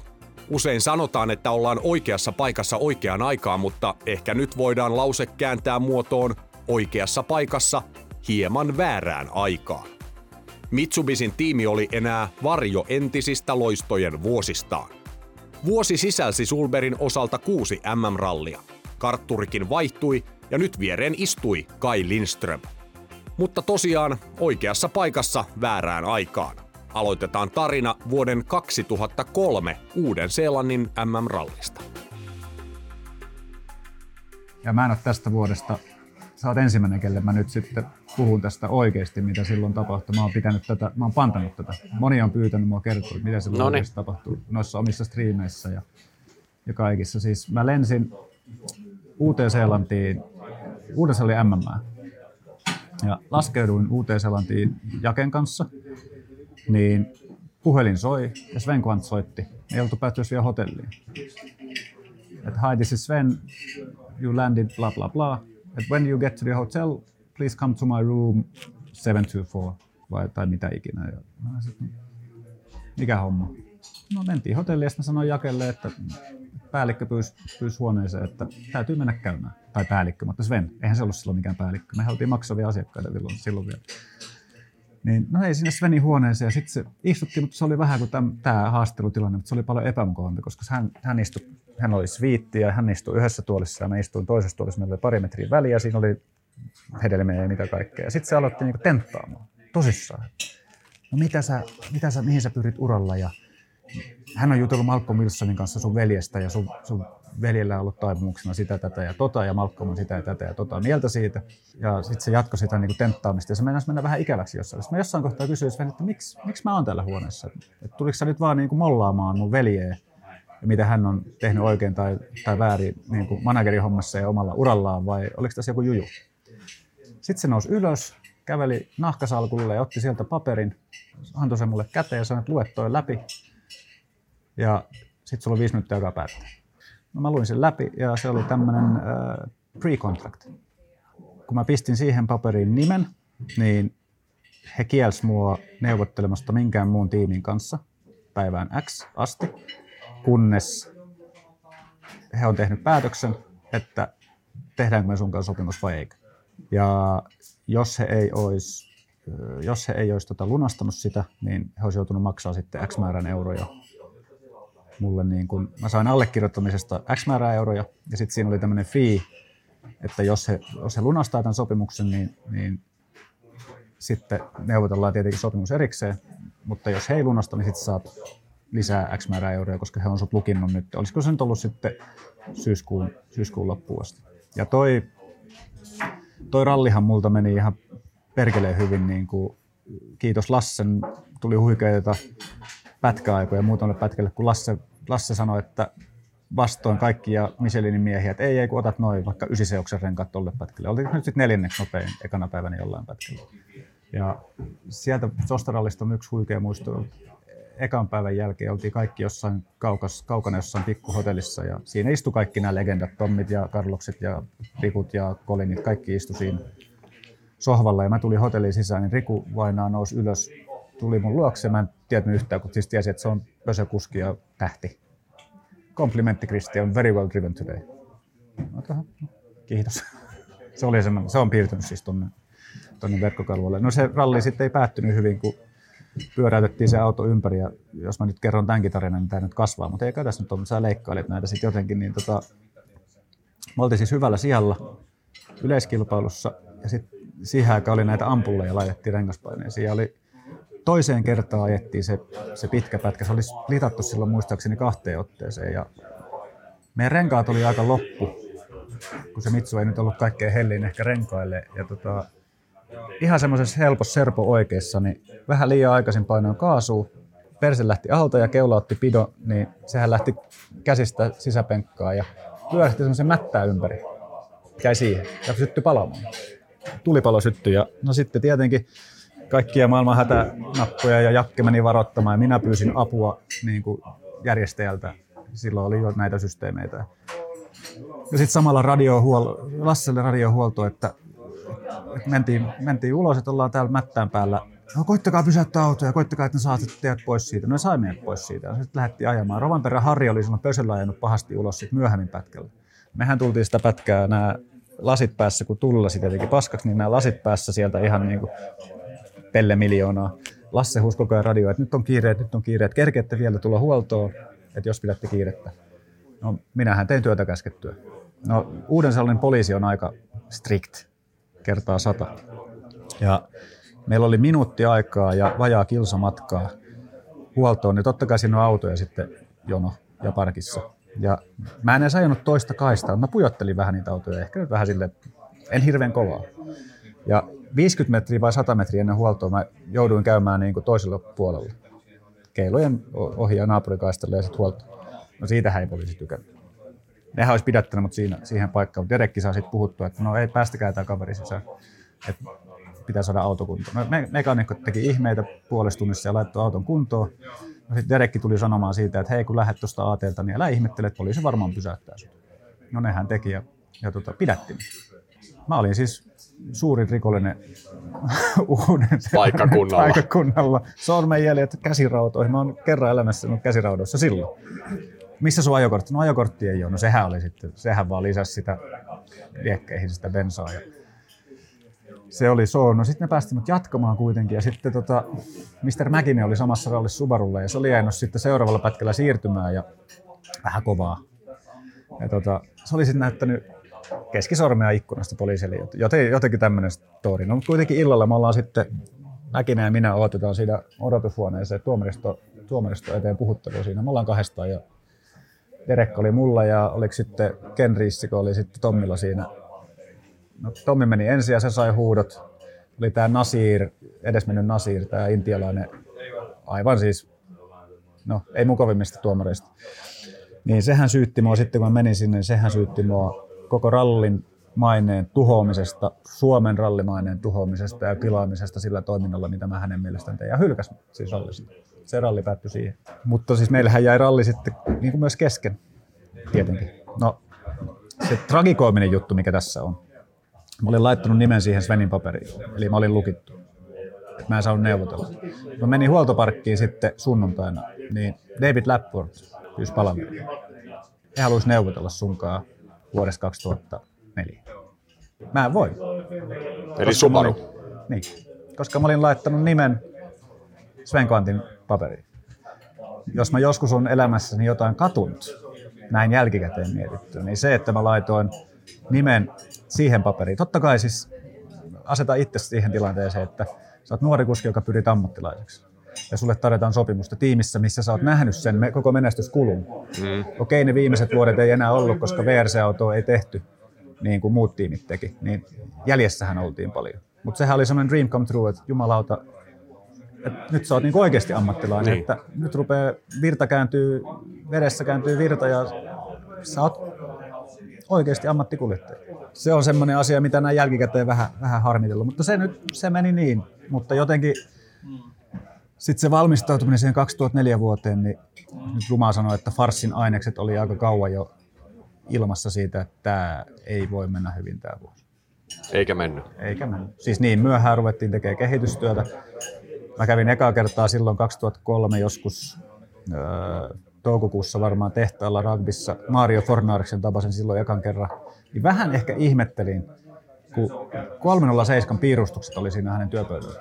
Ja jos nyt kuulijat on ikinä nähnyt 307 konehuonetta ja 2004 vuoden Mitsubisin konehuonetta, niin yksi yhteen periaatteessa. Kaikki. Mariohan oli osana suunnittelutiimiä, jotka suunnitteli 37, mikä ei myöskään ollut ehkä se kaikkein paras ralliauto. Niin Mario teki semmoisia hommia tuohon autoon, että siihen oli valmiina ää, Xtrakilta puoliautomaatti vaihelaatikko aktiivilukoilla. Is- iskarit oli Ölissin toimesta kehitetty niin kuin seuraavalle levelille. Jarrut, AP Racing oli myös siinä hommassa mukana. Meillä oli niin kuin pohja olemassa siihen VRC jo. Ei, ei, ei. Kaikki uusi. Tyhjä pöytä. Italialainen jarrumerkki, oliko se Savedin vaihelaatikko. Iskarit tehtiin sillä tavalla, että koska Pösölläkin oli tehty sillä tavalla, että ei mitään hienosäätöklikkejä, niitä ei tarvita, vaan iskaridynössä ajetaan iskarit ennen rallia, kehitetään ne iskarit siinä ja sit, siitä lähdette pojat vetämään. Joo, italialaiset Brembon jarrut, ei, ei mitään Endlessin jarrupaloja, mitkä oli siihen aikaan jo ihan parhaat, vaan Brembon 3000, mikä se on se semmoinen ihan susi, sysipaska jarrupalo, mutta kun se piti nyt olla italialaista, niin se piti olla italialaista. Ja Mä ajoin sitä autoa ekan kerran Mairassa joskus syyskuussa. Siinä ei ollut mitään takavakaajia, ei takaspoileria. Lasse ajoi silloin sitä paljon siellä. Ja ensin vaikutelma Lassilta oli, että auto on pirun hyvä. Tässä on ihan perkeleen hyvä moottori. Ja siitä autohasta olisi tullut, siis aihio oli ihan perkeleen hyvä. Mutta kun kaikki tehtiin juosten kustu, me ruvettiin oikeata kehitystä tekemään joskus loka-marraskuussa. Mä ajoin ekaa kertaa sitä autoa heti vuodenvaihteen jälkeen 2004. Joo, joku 5-7. Kahden ja puolen päivän aikana mä ajoin 25 kilsaa testiä, koska se auto hajosi koko ajan. Meillä oli iso ongelma silloin niin kuin moottorin, tuon hihn, jakopää hihnan kanssa, se hyppäsi aina pois päältä ja vaihelaatikko kesti jopa 50 kilometriä. Ja siinä oli semmoinen homma, että tämä, uusi vaihelaatikkomerkki, niin oli tehnyt sen ekan version laatikon vai, väärästä materiaalista. Se kuumeni ja, ja hajosi sen. No mä ajoin ekan talvitestin sit Ruotsiin varten Uumeossa kaksi ja puoli päivää. Lasse oli jäänyt yhden päivän ennen ja me laskeuduttiin Uumeoon. Ja Lasse soitti Kaitsulle, että älkää tulko pojat, että tämä on ihan farssi. Et, ei kannata tulla. No kyllä me nyt tullaan, kun mulle on merkattu puolitoista päivää tässä ajamista. Ja mä ajoin sitten yhden niin kuin ylimääräisen illan, kun Lasse ei enää ehkä jaksanut tai, tai mitä ikinä. Mä ajettiin siis paukkujärjestelmää silloin ekan kerran. Tammikuun lopulla ja kahden viikon päästä. Ja Montte oltiin ajettu ilman paukkua. Moottorinssin kanssa ajettiin silloin illalla ja aina kun se laittoi sen perkeleen paukkujärjestelmän päälle, niin no kyllähän se lähti menee ihan perkeleesti, mutta ei pystynyt ajamaan. Se oli siis ajokelvoton se auto, se ei, se ei vaan osannut ohjelmoida sitä. No sitten vaan jos vaan la, la, laatikko hajosi se ekana testipäivänä, sitten ne vaihtoi laatikon, meni kaksi ja puoli tuntia, kun silloinhan siis tiedät, että tutkitaan dataa ja tutkitaan dataa ja tutkitaan dataa. Niin, no sitten ne vaihtoi vaihelaatikon, mä laitoin pakin sisään, peruutin, laitoin ykkösen sisään, niin vaihelaatikko hajosi. Sitä oli sitten kaksi päivää ja ajoin 35 kilsaa testiin. Et se, se, oli mun valmistavat kilometrit, kuusi päivää testiin ja 70 kilometriä Ruotsin ralliin. Ja Monttehan oli siis sillä tavalla hyvä, niin kuin liian hyvä tulos, kun, kun Panitsi sai pisteitä sieltä. Et sehän niin kuin, ihmisten silmissä, että vau, että toi autohan on tosi tosi Joo. hyvä, huikea. Se oli jotain kaikki. No sitten Ruotsin ralliin. Insinööri soitti, eka siis silloin lähdettiin vielä Kaastadista Haagforssiin siirtymään.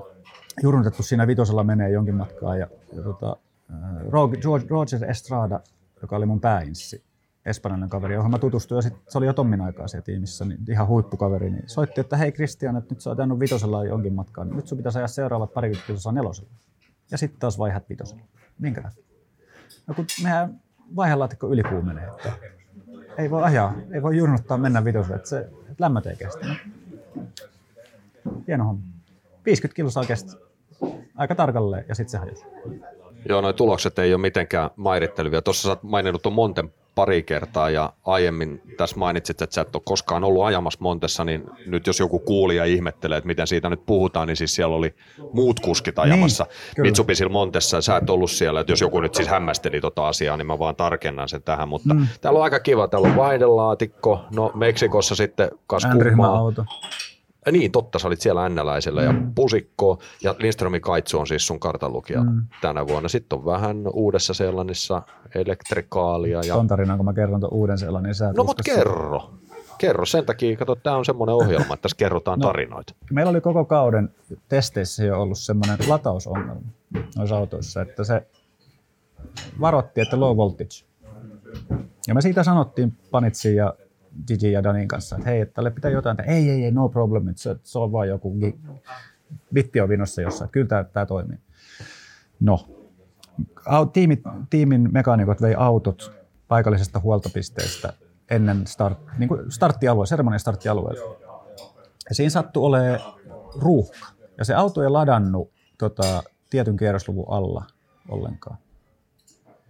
Ja sitten siinä oli joku toinen juttu, mikä Derek itse asiassa kertoi, mutta mä en muista mikä se oli, mutta se liittyy just tähän niin kuin lataus, latauspuoleen. Ja me saatiin sitten, mentiin sinne aut- autojen luonna. Se oli kaksi tuntia kestänyt se matka, siis 15 kilsaa oli kestänyt kaksi tuntia. Niin minä ja Panitsi numerolla 9 Panitsi ja minä numerolla 10 ajettiin ykkös EK kohti ja sitten ruvet lämmittelee ja mä ihmettelin, että, että kun tämä ei vedä oikein, että vetää ja ei vedä ja vetää ja vedä ja no ei ollut virtaa tarpeeksi, niin se ei vetänyt sen takia koko ajan. Sitten kun se sai ladattua, niin totta kai se lähti menemään. No ajettiin eka, me oltiin muistaakseni Panitsin eellä. Joo. Ajettiin ekaa kertaa superi, sitten tehtiin lenkki AT-asemalle odotusalueelle, että lähdetään toisen kerran tota, sille superille. Ja kun meillä nyt oli ollut siinä kaiken näköisiä, erinäköisiä teknisiä ongelmia sen kauden aikana, niin käänsin päävirrat pois ja kaikki auton täysin mykäksi. Ja menin ulos autosta ja sitten Kaitsu nyt sanoi vaikka, että tässä on 12 minuuttia aikaa, että otetaan chillistä. Ja jutteli siinä, Toni oli siinä ja ketä muita meitä oli siinä. Ja sitten Kaitsu sanoi, että hei, viisi minuuttia, että me laittaa auto käyntiin. Ja minä menen, istun autoon ja laitan, laitan tota pääviran päälle ja sitten piti laittaa semmoinen contact-vipu päälle. Ja vedin contact-vivun päälle, niin kaikki pimeä. No, sitten Kaitsu tuli autoon ja sanoi, että no, mitä sä tällä kertaa nyt teit, että sait taas rikottua tämän auton? No, en mitään, että laitoin tuon kontaktin päälle ja tämä pimeni. No, yritettiin työntää sitä käyntiin alamäkeen. Kaksi kertaa se niin hörähti silleen, että kiusaapas teitä vähän, mutta en. Ny- nyvitettiin sinne, sinne niin kuin lähtöalueen asti sille. Ei. Lähtöviivalle seis. No, panitsi. Oli pari autoa perässä AT-asemalla. Sama juttu. Ennen AT-asemaa laittanut pelin kiinni. Ja ottanut AT-asemalle menoa. Ja virrat päälle ja kontakti päälle. Ja äh, auto jäi siihen. Kaikki pimeäksi. Kaikki pimeäksi. Se ei ladannut. Mieti, että menet maailman toiselle puolelle. Kuskit on sanonut koko kauden siihen asti testeissä, että tämä auto ei ole kunnossa, että ei lata. Ei, ei, ei, ei, ei, ei. Laturin pyörä oli liian pieni. Mutta pitää harjoitella saatana puoli vuotta, että saadaan tuommoinen asia kuntoon. Ja siis näitä tarinoita on Argentiinan rallissa, joka oli sitten siihen perään. Siinä oli tota, toi, toi, eikö siinä ole Kypros välissä? Kypros oli välissä, joo. Joo, niin Argentiinan rallissa Sveni otti meidät puhutteluun sitten Gillesin kanssa bussiin ennen lähtöä. Pojat, neljä tärkeää asiaa. Yksi, ei kolme tärkeää asiaa. Yksi, te ette voi hyppiä kaasupohjassa nyppyjen yli, koska meillä ei ole vielä kierroksen luku rajoitettu. Mieti, että meidän moottori-inssi ei osannut rakentaa rajoitinta moottoriin. Meillä hajosi varmaan 20 moottoria testeissä sen takia, että se meni ylikierroksi. Mulla hajosi Jyväskylän testissä kaksi moottoria, Gillesillä yksi moottori, kun ei, ei vaan osannut. Ette saa ajaa kaasupohjassa nyppyä yli, että meidän moottorit ei. Ette saa mennä vesihautojen läpi kaasupohjassa, koska meillä ei ole tarpeeksi puskureita, että selvitään tämän rallin läpi, jos te koko ajan niitä hajotatte. Sitten kolmas tärkein juttu. Jos on joku ongelma ja täällä ei ole radiota ei oikein kuulu, ja teillä on satelliittipuhelin autossa, niin muistakaa, teidän pitää pitää se satelliittipuhelin ulkona autosta, ettei tule häiriötekijöitä, ja puhua siihen sitten sillä tavalla, että mikä teillä on hätänä. Me oltiin siinä Panetsin kanssa ja katsottiin siinä kohtaa toisemme haa, vähän niin kuin hoomoille, että mitäköhän helvettiä tämä nyt on tää touhu. Sitten Panitsi sanoi, keskeytti Sven ja sanoi, Sven, neljäs kohta. No, mitä vittua me tehdään täällä? Siinä kohtaa mulla petti pokka aivan täysin ja ovi auki ja pois sieltä autosta mahdollisimman äkkiä, koska Sveni alko, aloitti sitten pienimuotoisen oman mielipiteen jakamisen. Mutta tämmöisiä niin kuin Ja toi vuosi oli täynnä. Siis jos mä niin kun nuoren miehen unelman täyttymys oli se, kun mä silloin sain sopimuksen. Se oli ennen Saksan MM-rallia, me siis allekirjoittiin sopimus. Mitä ei kukaan tiennyt. Joo. Siis mä olin ainoa, joka tiesi. Me yritettiin vääntää silloin niin kahden vuoden kiinteitä sopimusta, mutta Sveni ei siihen millään suostunut. Ja Sveni yritti tehdä musta saksalaisen, se olisi halunnut, että mä muutan Saksaan. Että mä oon Saksan, Saksan suomen, koska mä puhuin silloin sujuvaa Saksaa. Niin, no sitten saatiin se 1 plus 1 malli ja sopimus kuitenkin tehtyä. Ja, ja tota, sitten oli tämä suutautti silloin, missä Paasonenkin oli mukana, mistä ne sitten valitsi nämä muut nuoret kuskit. Mä olin ainoa kuski silloin paikalla, jolla oli jo sopimus taskussa. Ja me ei itse asiassa maksettu sitten enää Saksan numerolla. Vaan se kuului sitten niin kuin, se oli osana sopimusta. Mutta no tämä, tämä, tämä jatkuu. Käytetään nyt aikaa vähän tähän 2004 vuoteen. Niin, niin sitten, no sitten nuo rallit on ajettu ja Jyväskylä oli multa niin kuin ajollisesti mä ajoin tosi hyvin jo tuolla. Niin, niin kuin vauhtia rupesi olemaan ja mä olin tallikavereita nopeampia. Omasta mielestä mä olisin ansainnut jatkon niin kuin 2005 vuodelta ihan tulosten varossa, vaikka keskeytettiin kaikki kisat. Mutta jos katsoo tuloksia, niin Ounin pohjassa sitten mä olin ekalla kerralla jäätin musta 25 sekkaa pohjista, mikä oli sillä autolla ihan niin kuin ylimalkaisen kova tulos. Ja sekin oli renkaiden ansiosta ja Lassen, Lassen ansiosta. Ja tokalla kerralla, kun se auto oli siis tosi huono ajaa rytkyisillä osuuksilla, ei ole mikään paha rytky, mutta siellä on semmoinen paikka, missä noustaan vähän ylämäkeä, se putoo alamäkeä. Ennen maitolaituria semmoinen ylitys. Siitä vähän leveäksi se takapyörä siihen ja sitten pyörittiin siinä 7.20 vaakatasossa siinä tiellä. Ja mä olin jo painamassa starttinappia, että lähdetään jatkaa, niin Kaitsu koputti ja sanoi, että hei, meidän iskari ja pyörä menee tossa, että ei varmaan tarvii jatkaa. Siihen loppu, näin jälkikäteen, niin siihen loppu mun ammattitaisura, niin kuin ammatti-ammattiura. Mitsuhan lopetti sitten Saksan jälkeen sinä vuonna. Ja sitten Sveni soitti öö, Saksan jälkeen, että meillä oli tietty päivä option lunastamiselle, että annatko meille kaksi viikkoa lisäaikaa. No, mähän sitten soitin muutamia puheluita, että mitä mun kannattaa tehdä. Ja en nyt viitisi sanoa nimeä, mutta yksi kaveri sanoi, että älä anna, että antaa sulle vahvemmat ö, asemat sitten jatkoneuvotteluun, koska isoa tori tuli sitten päälliköksi. Että he olisivat tarjonnut sitten taas niinku lisää rahaa ja ihan merkittävä rahasumma, että jos mä annan lisää aikaa kaksi viikkoa. Ja näin jälkikäteen se olisi totta kai pitänyt antaa. Koska se mun neuvottelutilanne ei todellakaan parantunut, vaan se huono. Mä kävin sitten Mikan kanssa ennen Australia MM-rallia. Me oltiin tota, mentiin Englantiin. Elämäni ihmeellisin palaveri. Siinä oli siis minä, Mario Fornaris, auton suunnittelija, joka jälkikäteen mulle on käynyt ilmi, oli myös äh, Gigi Gallin manageri ja se oli itselleen siitä tehnyt hyvän sivutienistin. Ja kaikki mun tulokset kuuluu vaan sitten jälkikäteen taas tiimin sisältä saanut näyttämään niin kuin Gigiä vastaan negatiiviselta. Ja Pirelli vähän auttoi siinä asiassa vielä sitten kanssa, että italialainen yllättäen hyvä kontakti siihen. Niin. Että Gigi sitten pidettiin ja, ja tota, mä en saanut jatkoa. Mutta mut isä ei ollut siinä koko sen palverin aikana. Tori luki vaan jotain japanilaista helvetin moottorisolulehteen. Ja se ei sanonut oikein sanaa. Mariokin sitten muutama kysyi, että hei, onko sinulla mitään sanottavaa tähän hommaan? Se vaan, sitä ei kiinnostanut pätkääkään neuvotella mun. Koska se oli selkeästi oli päätös tehty. Mario oli saanut mut näyttämään aivan kykymenettömältä kuskilta. Ja niin kuin Derek sanoi hyvin silloin, että jos tiimi joskus voi tuhota nuorten kuskien uran, niin minä ja Sola tuhottiin niin kuin kuskeen. Meidät jätettiin aivan yksin. Niin yksin kuin voit ikinä. Se oli vaan, että tuosta noin potku merelle ja koita pärjätä, koita ajaa noin rallit. Sä oot tehdaskuski, mutta koita pärjätä.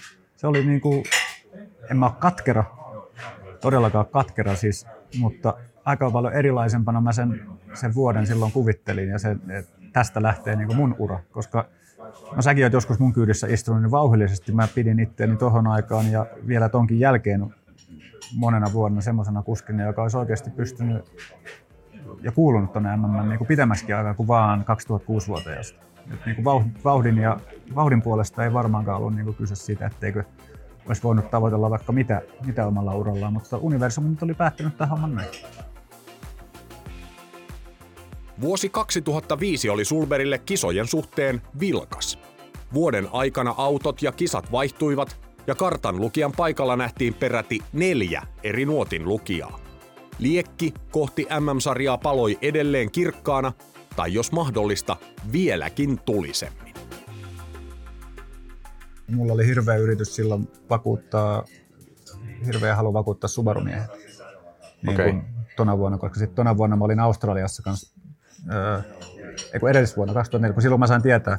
Siis kun mä olin siellä neuvottelussa tota, isän kanssa, niin silloin oli nuottijakso, eikö, niin nuottijakso oli alkamassa, se oli niin kuin seuraavana päivinä Australiaan. Ja Carlos oli ajanut silloin sen mällin sitikalla, että se ei pystynyt osallistumaan kisaan. Se tuli ihan siis silloin, kun me oltiin Englannista tuli tietoa, mikä oli jostain syystä Freglanin kanssa ihan hyvää pataa. Niin mähän lähdin sieltä Englannista suoraan lentää Australiaan, koska Mika yritti saada mut sitikalle. Okei. Okay. Niin kuin siihen viimeiseen no. kisaan. Ja mä pääsin Sydneyin asti ja sitten no, sit tuli tieto, että ne ei halua ajattaa ketään.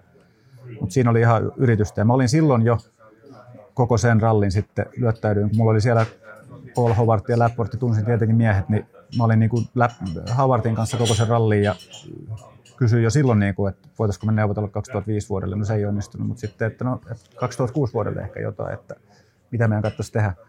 Itse asiassa Häkkinen, Häkkisen Mika auttoi mua taloudellisesti tona vuonna. Mika investoi tuohon niin 2005 vuoteen. Ihan ison, ison summan varmaan. Olisiko nyt ollut sit kiitoksena siitä, kun isä, isä auttoi häkää aika paljon. Meidän perheydyssä auttoi häkää silloin niin kuin hänen ura alkuaiheena. Niin hirveä halu oli sen takia. Ja mä sain siis SM-sarjaan sen Mitsubisin käyttöön, sen vanhan malli. Mä joudun maksaa niin kuin vaan huollot ja kaikki muu, muu hoitu. Että tämä oli semmoinen niin kädenojennus isältä, että ole hyvä, siinä on sulle auto. Jee, jee, kiitos, kiitos todella paljon. niin kuitenkin sitten joo, eri karttureita, eri, eri kisoja, ei hirveätä menestystä, mutta kuitenkin nyt ihan hyvä menestys. 2005 voitettiin Hantusen Pirelli-ralli mikä oli mun yksi uran parhaista ajoista. Silloin oli, siellä oli Paasonen ja oli kovia kuskeja ja muutakin, muutakin ajamassa. Niin olihan tuossa vielä niin kuin täys, täys halu, niin kuin oli vielä 2006 vuonna.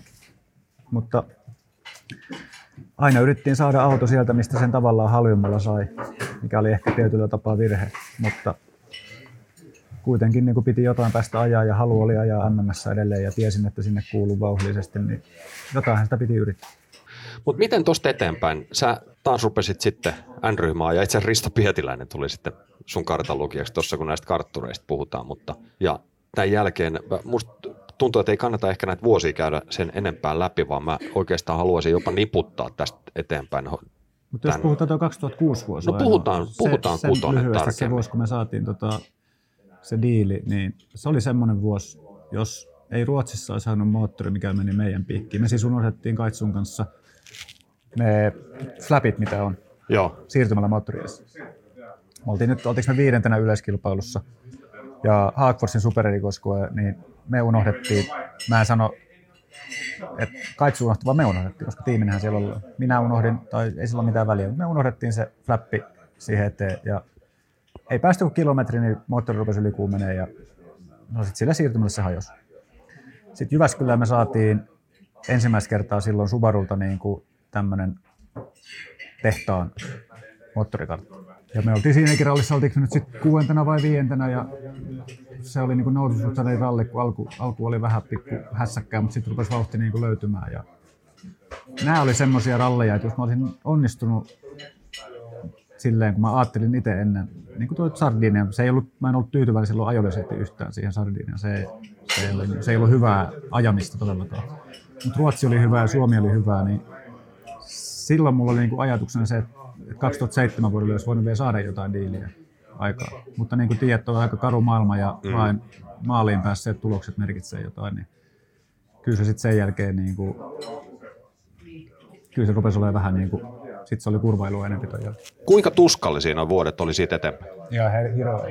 2007 vuonna se, mihin mä sanoin aikaisemmin, että sä liityt, niin Jyväskylä on toinen ralli, missä mä tein niin kuin ison, ison mokan henkisenä valmistautuminen, koska silloin mä sain diilin, siis ihan melkein ilmaiseksi sen Mitsubishi VRC Jyväskylään. Ja ajettiin kunnon testit. Ja se auto oli itse asiassa mennyt tosi paljon eteenpäin, kun mä ollut ajanut sitä 2004 vuoden jälkeen. Se auto oli ihan mennyt ihan helvetisti eteenpäin ja se oli oikeasti ihan makea ajaa. Ei mikään voittaja-auto, mutta olisi varmaan top 5 pystynyt ajamaan. Mä sielläkin latasin niin kuin koko sen viikon Mä muistan, sanoin sullekin ennen sitä, ralli oli tämä haastattelussa haastattelut myös jossain lavalla, että nyt katsotaan mihin Sulberin pojasta on, että tämä on tulos tai ulos. Onko noin voimakasta kieltä käyttänyt? Oh. No todennäköisesti. Kyllä. Ja tota, mä latasin itselleni niinku semmoiset henkiset paineet, että mä olin aivan solmussa, että mä ajoin shakedownissa siellä mäen päällä osuin siinä oikeassa, tokalla vai kolmannella vedolla osuin siihen, siihen aitaan, meni ohjaus paskaksi. Sitten eka kunnon pätkää vellipohjaa, niin yhdessä ihan mitä sanottaisiin oikeassa, oli älänuotissa, semmoisessa, mikä nousi vähän ylämäkeen, niin siihen tietenkin piti ajaa rengas. Sillä, että ohjaus vääntyi, raidetanko vääntyi, mentiin pätkää eteenpäin, no sitten oli yksi sellainen vaseylinypyn, kun yritystä oli siis. Mä ajattelin, mennä ekassa vasurissa ajaa pihalla.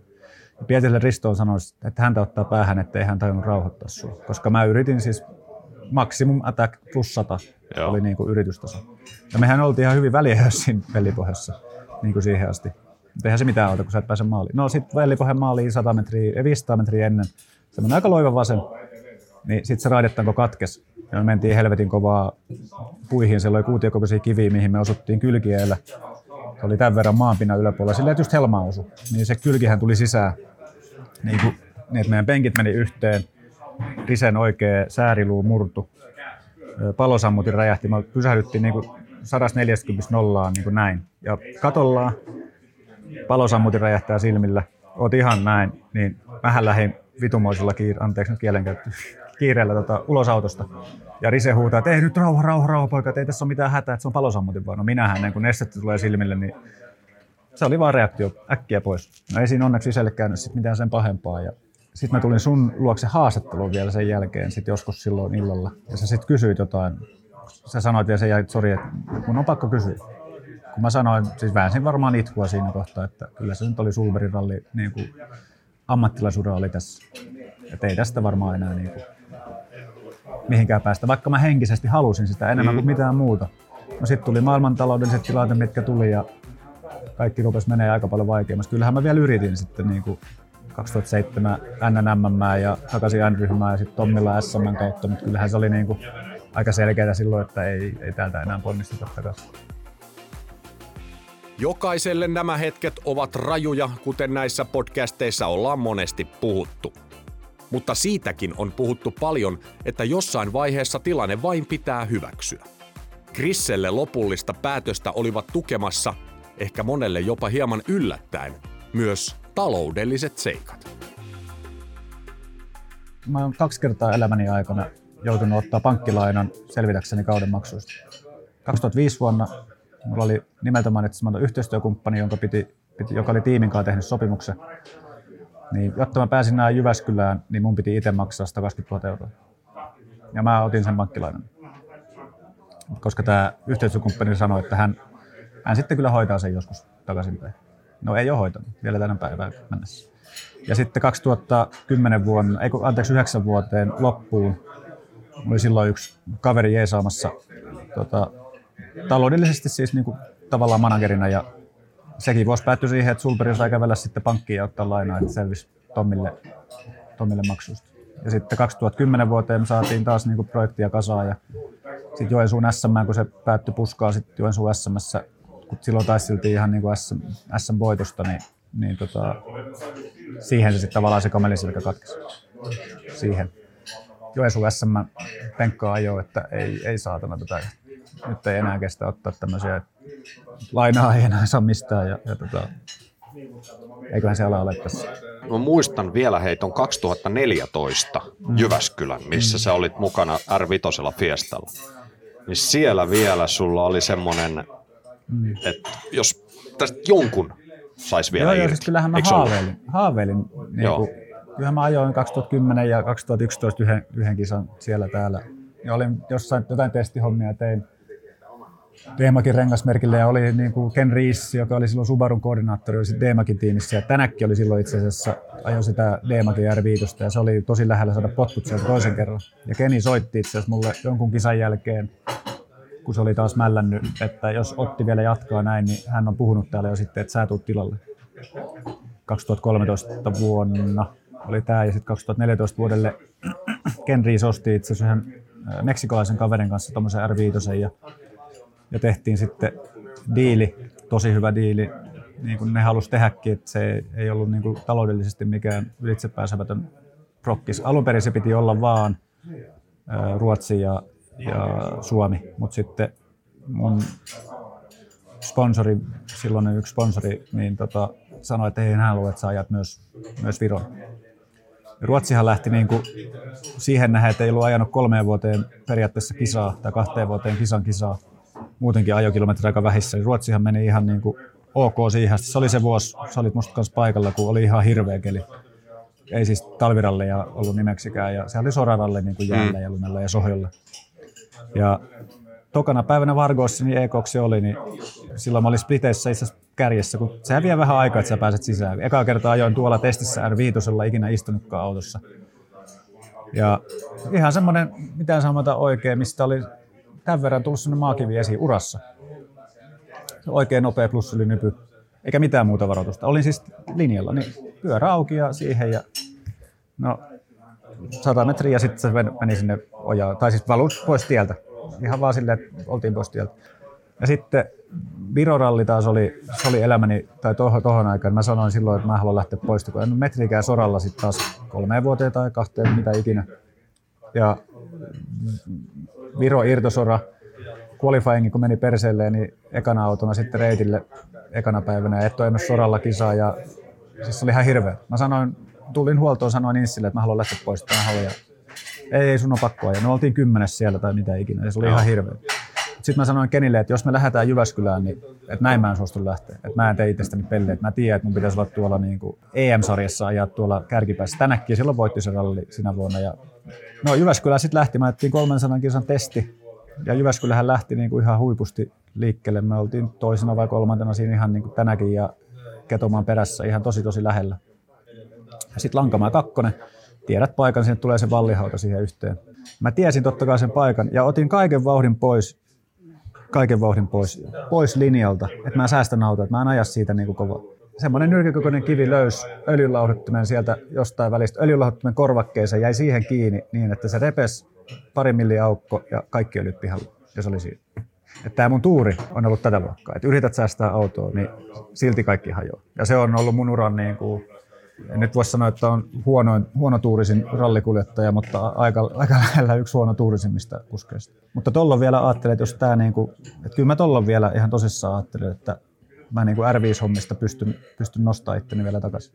Silloin olin elämänä kovin, kovimmassa kunnossa. Turtiasen Jarkko ja Haakvisti Antti triathlon, triathlonin pari mut sai hullaantumaan. Säkin silloin oli triathlon hommissa ja ja tota, olin oikeasti niin kuin kovassa kunnossa niin henkisesti kuin fyysisesti elämässä oli tuohon aikaan kaikki aika hyvin, niin se oli siisti.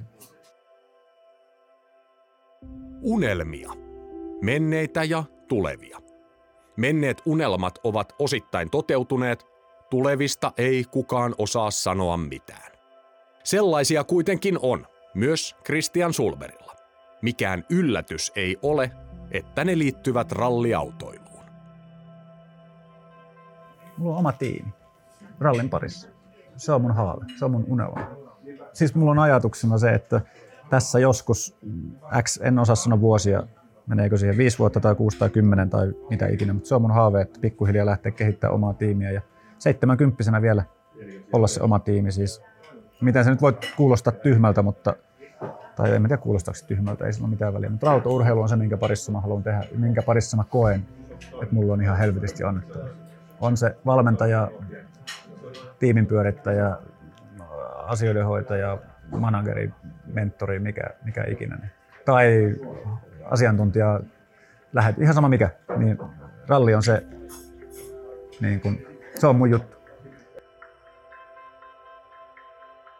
Eihän sitä niin voi tuohon aikaan osannut arvostaa sitä miten paljon sitä tuli nähtyä maailmaa, käytyy semmoisissa paikoissa, Mexico City, Leon, okei nyt valmentajani käynyt siellä, mutta tohon aikaan, niin Leoni, Argentiina, Australia, Uusi-Seelanti, Kyprokset, semmoisia paikkoja, mihin ei välttämättä olisi ikinä tullut mentyä, jos ei niin olisi, olisi rallin parissa ne ihmiset, jotka siellä on tutustunut, ystävät, Joo. Ketä sieltä on saanut, siis sydänystäviä autourheilun parista ympäri maailman, niin onhan ne semmoisia niin kuin, nyt kun on vähän vanhempi ja vähän järkeä enemmän päässä, niin osaa arvostaa jo niitä. Niin kuin. Onhan, ne, siis, onhan se yksi muisto se, että olet ollut tehdaskuski, niin on sitä kiva muistella joskus kiikustuessa. Vaikka se vuosi oli ihan katastrofaalinen, mutta kuitenkin on ollut, on ollut tehdaskuljettaja ja se on niin kuin yksi tick in the box.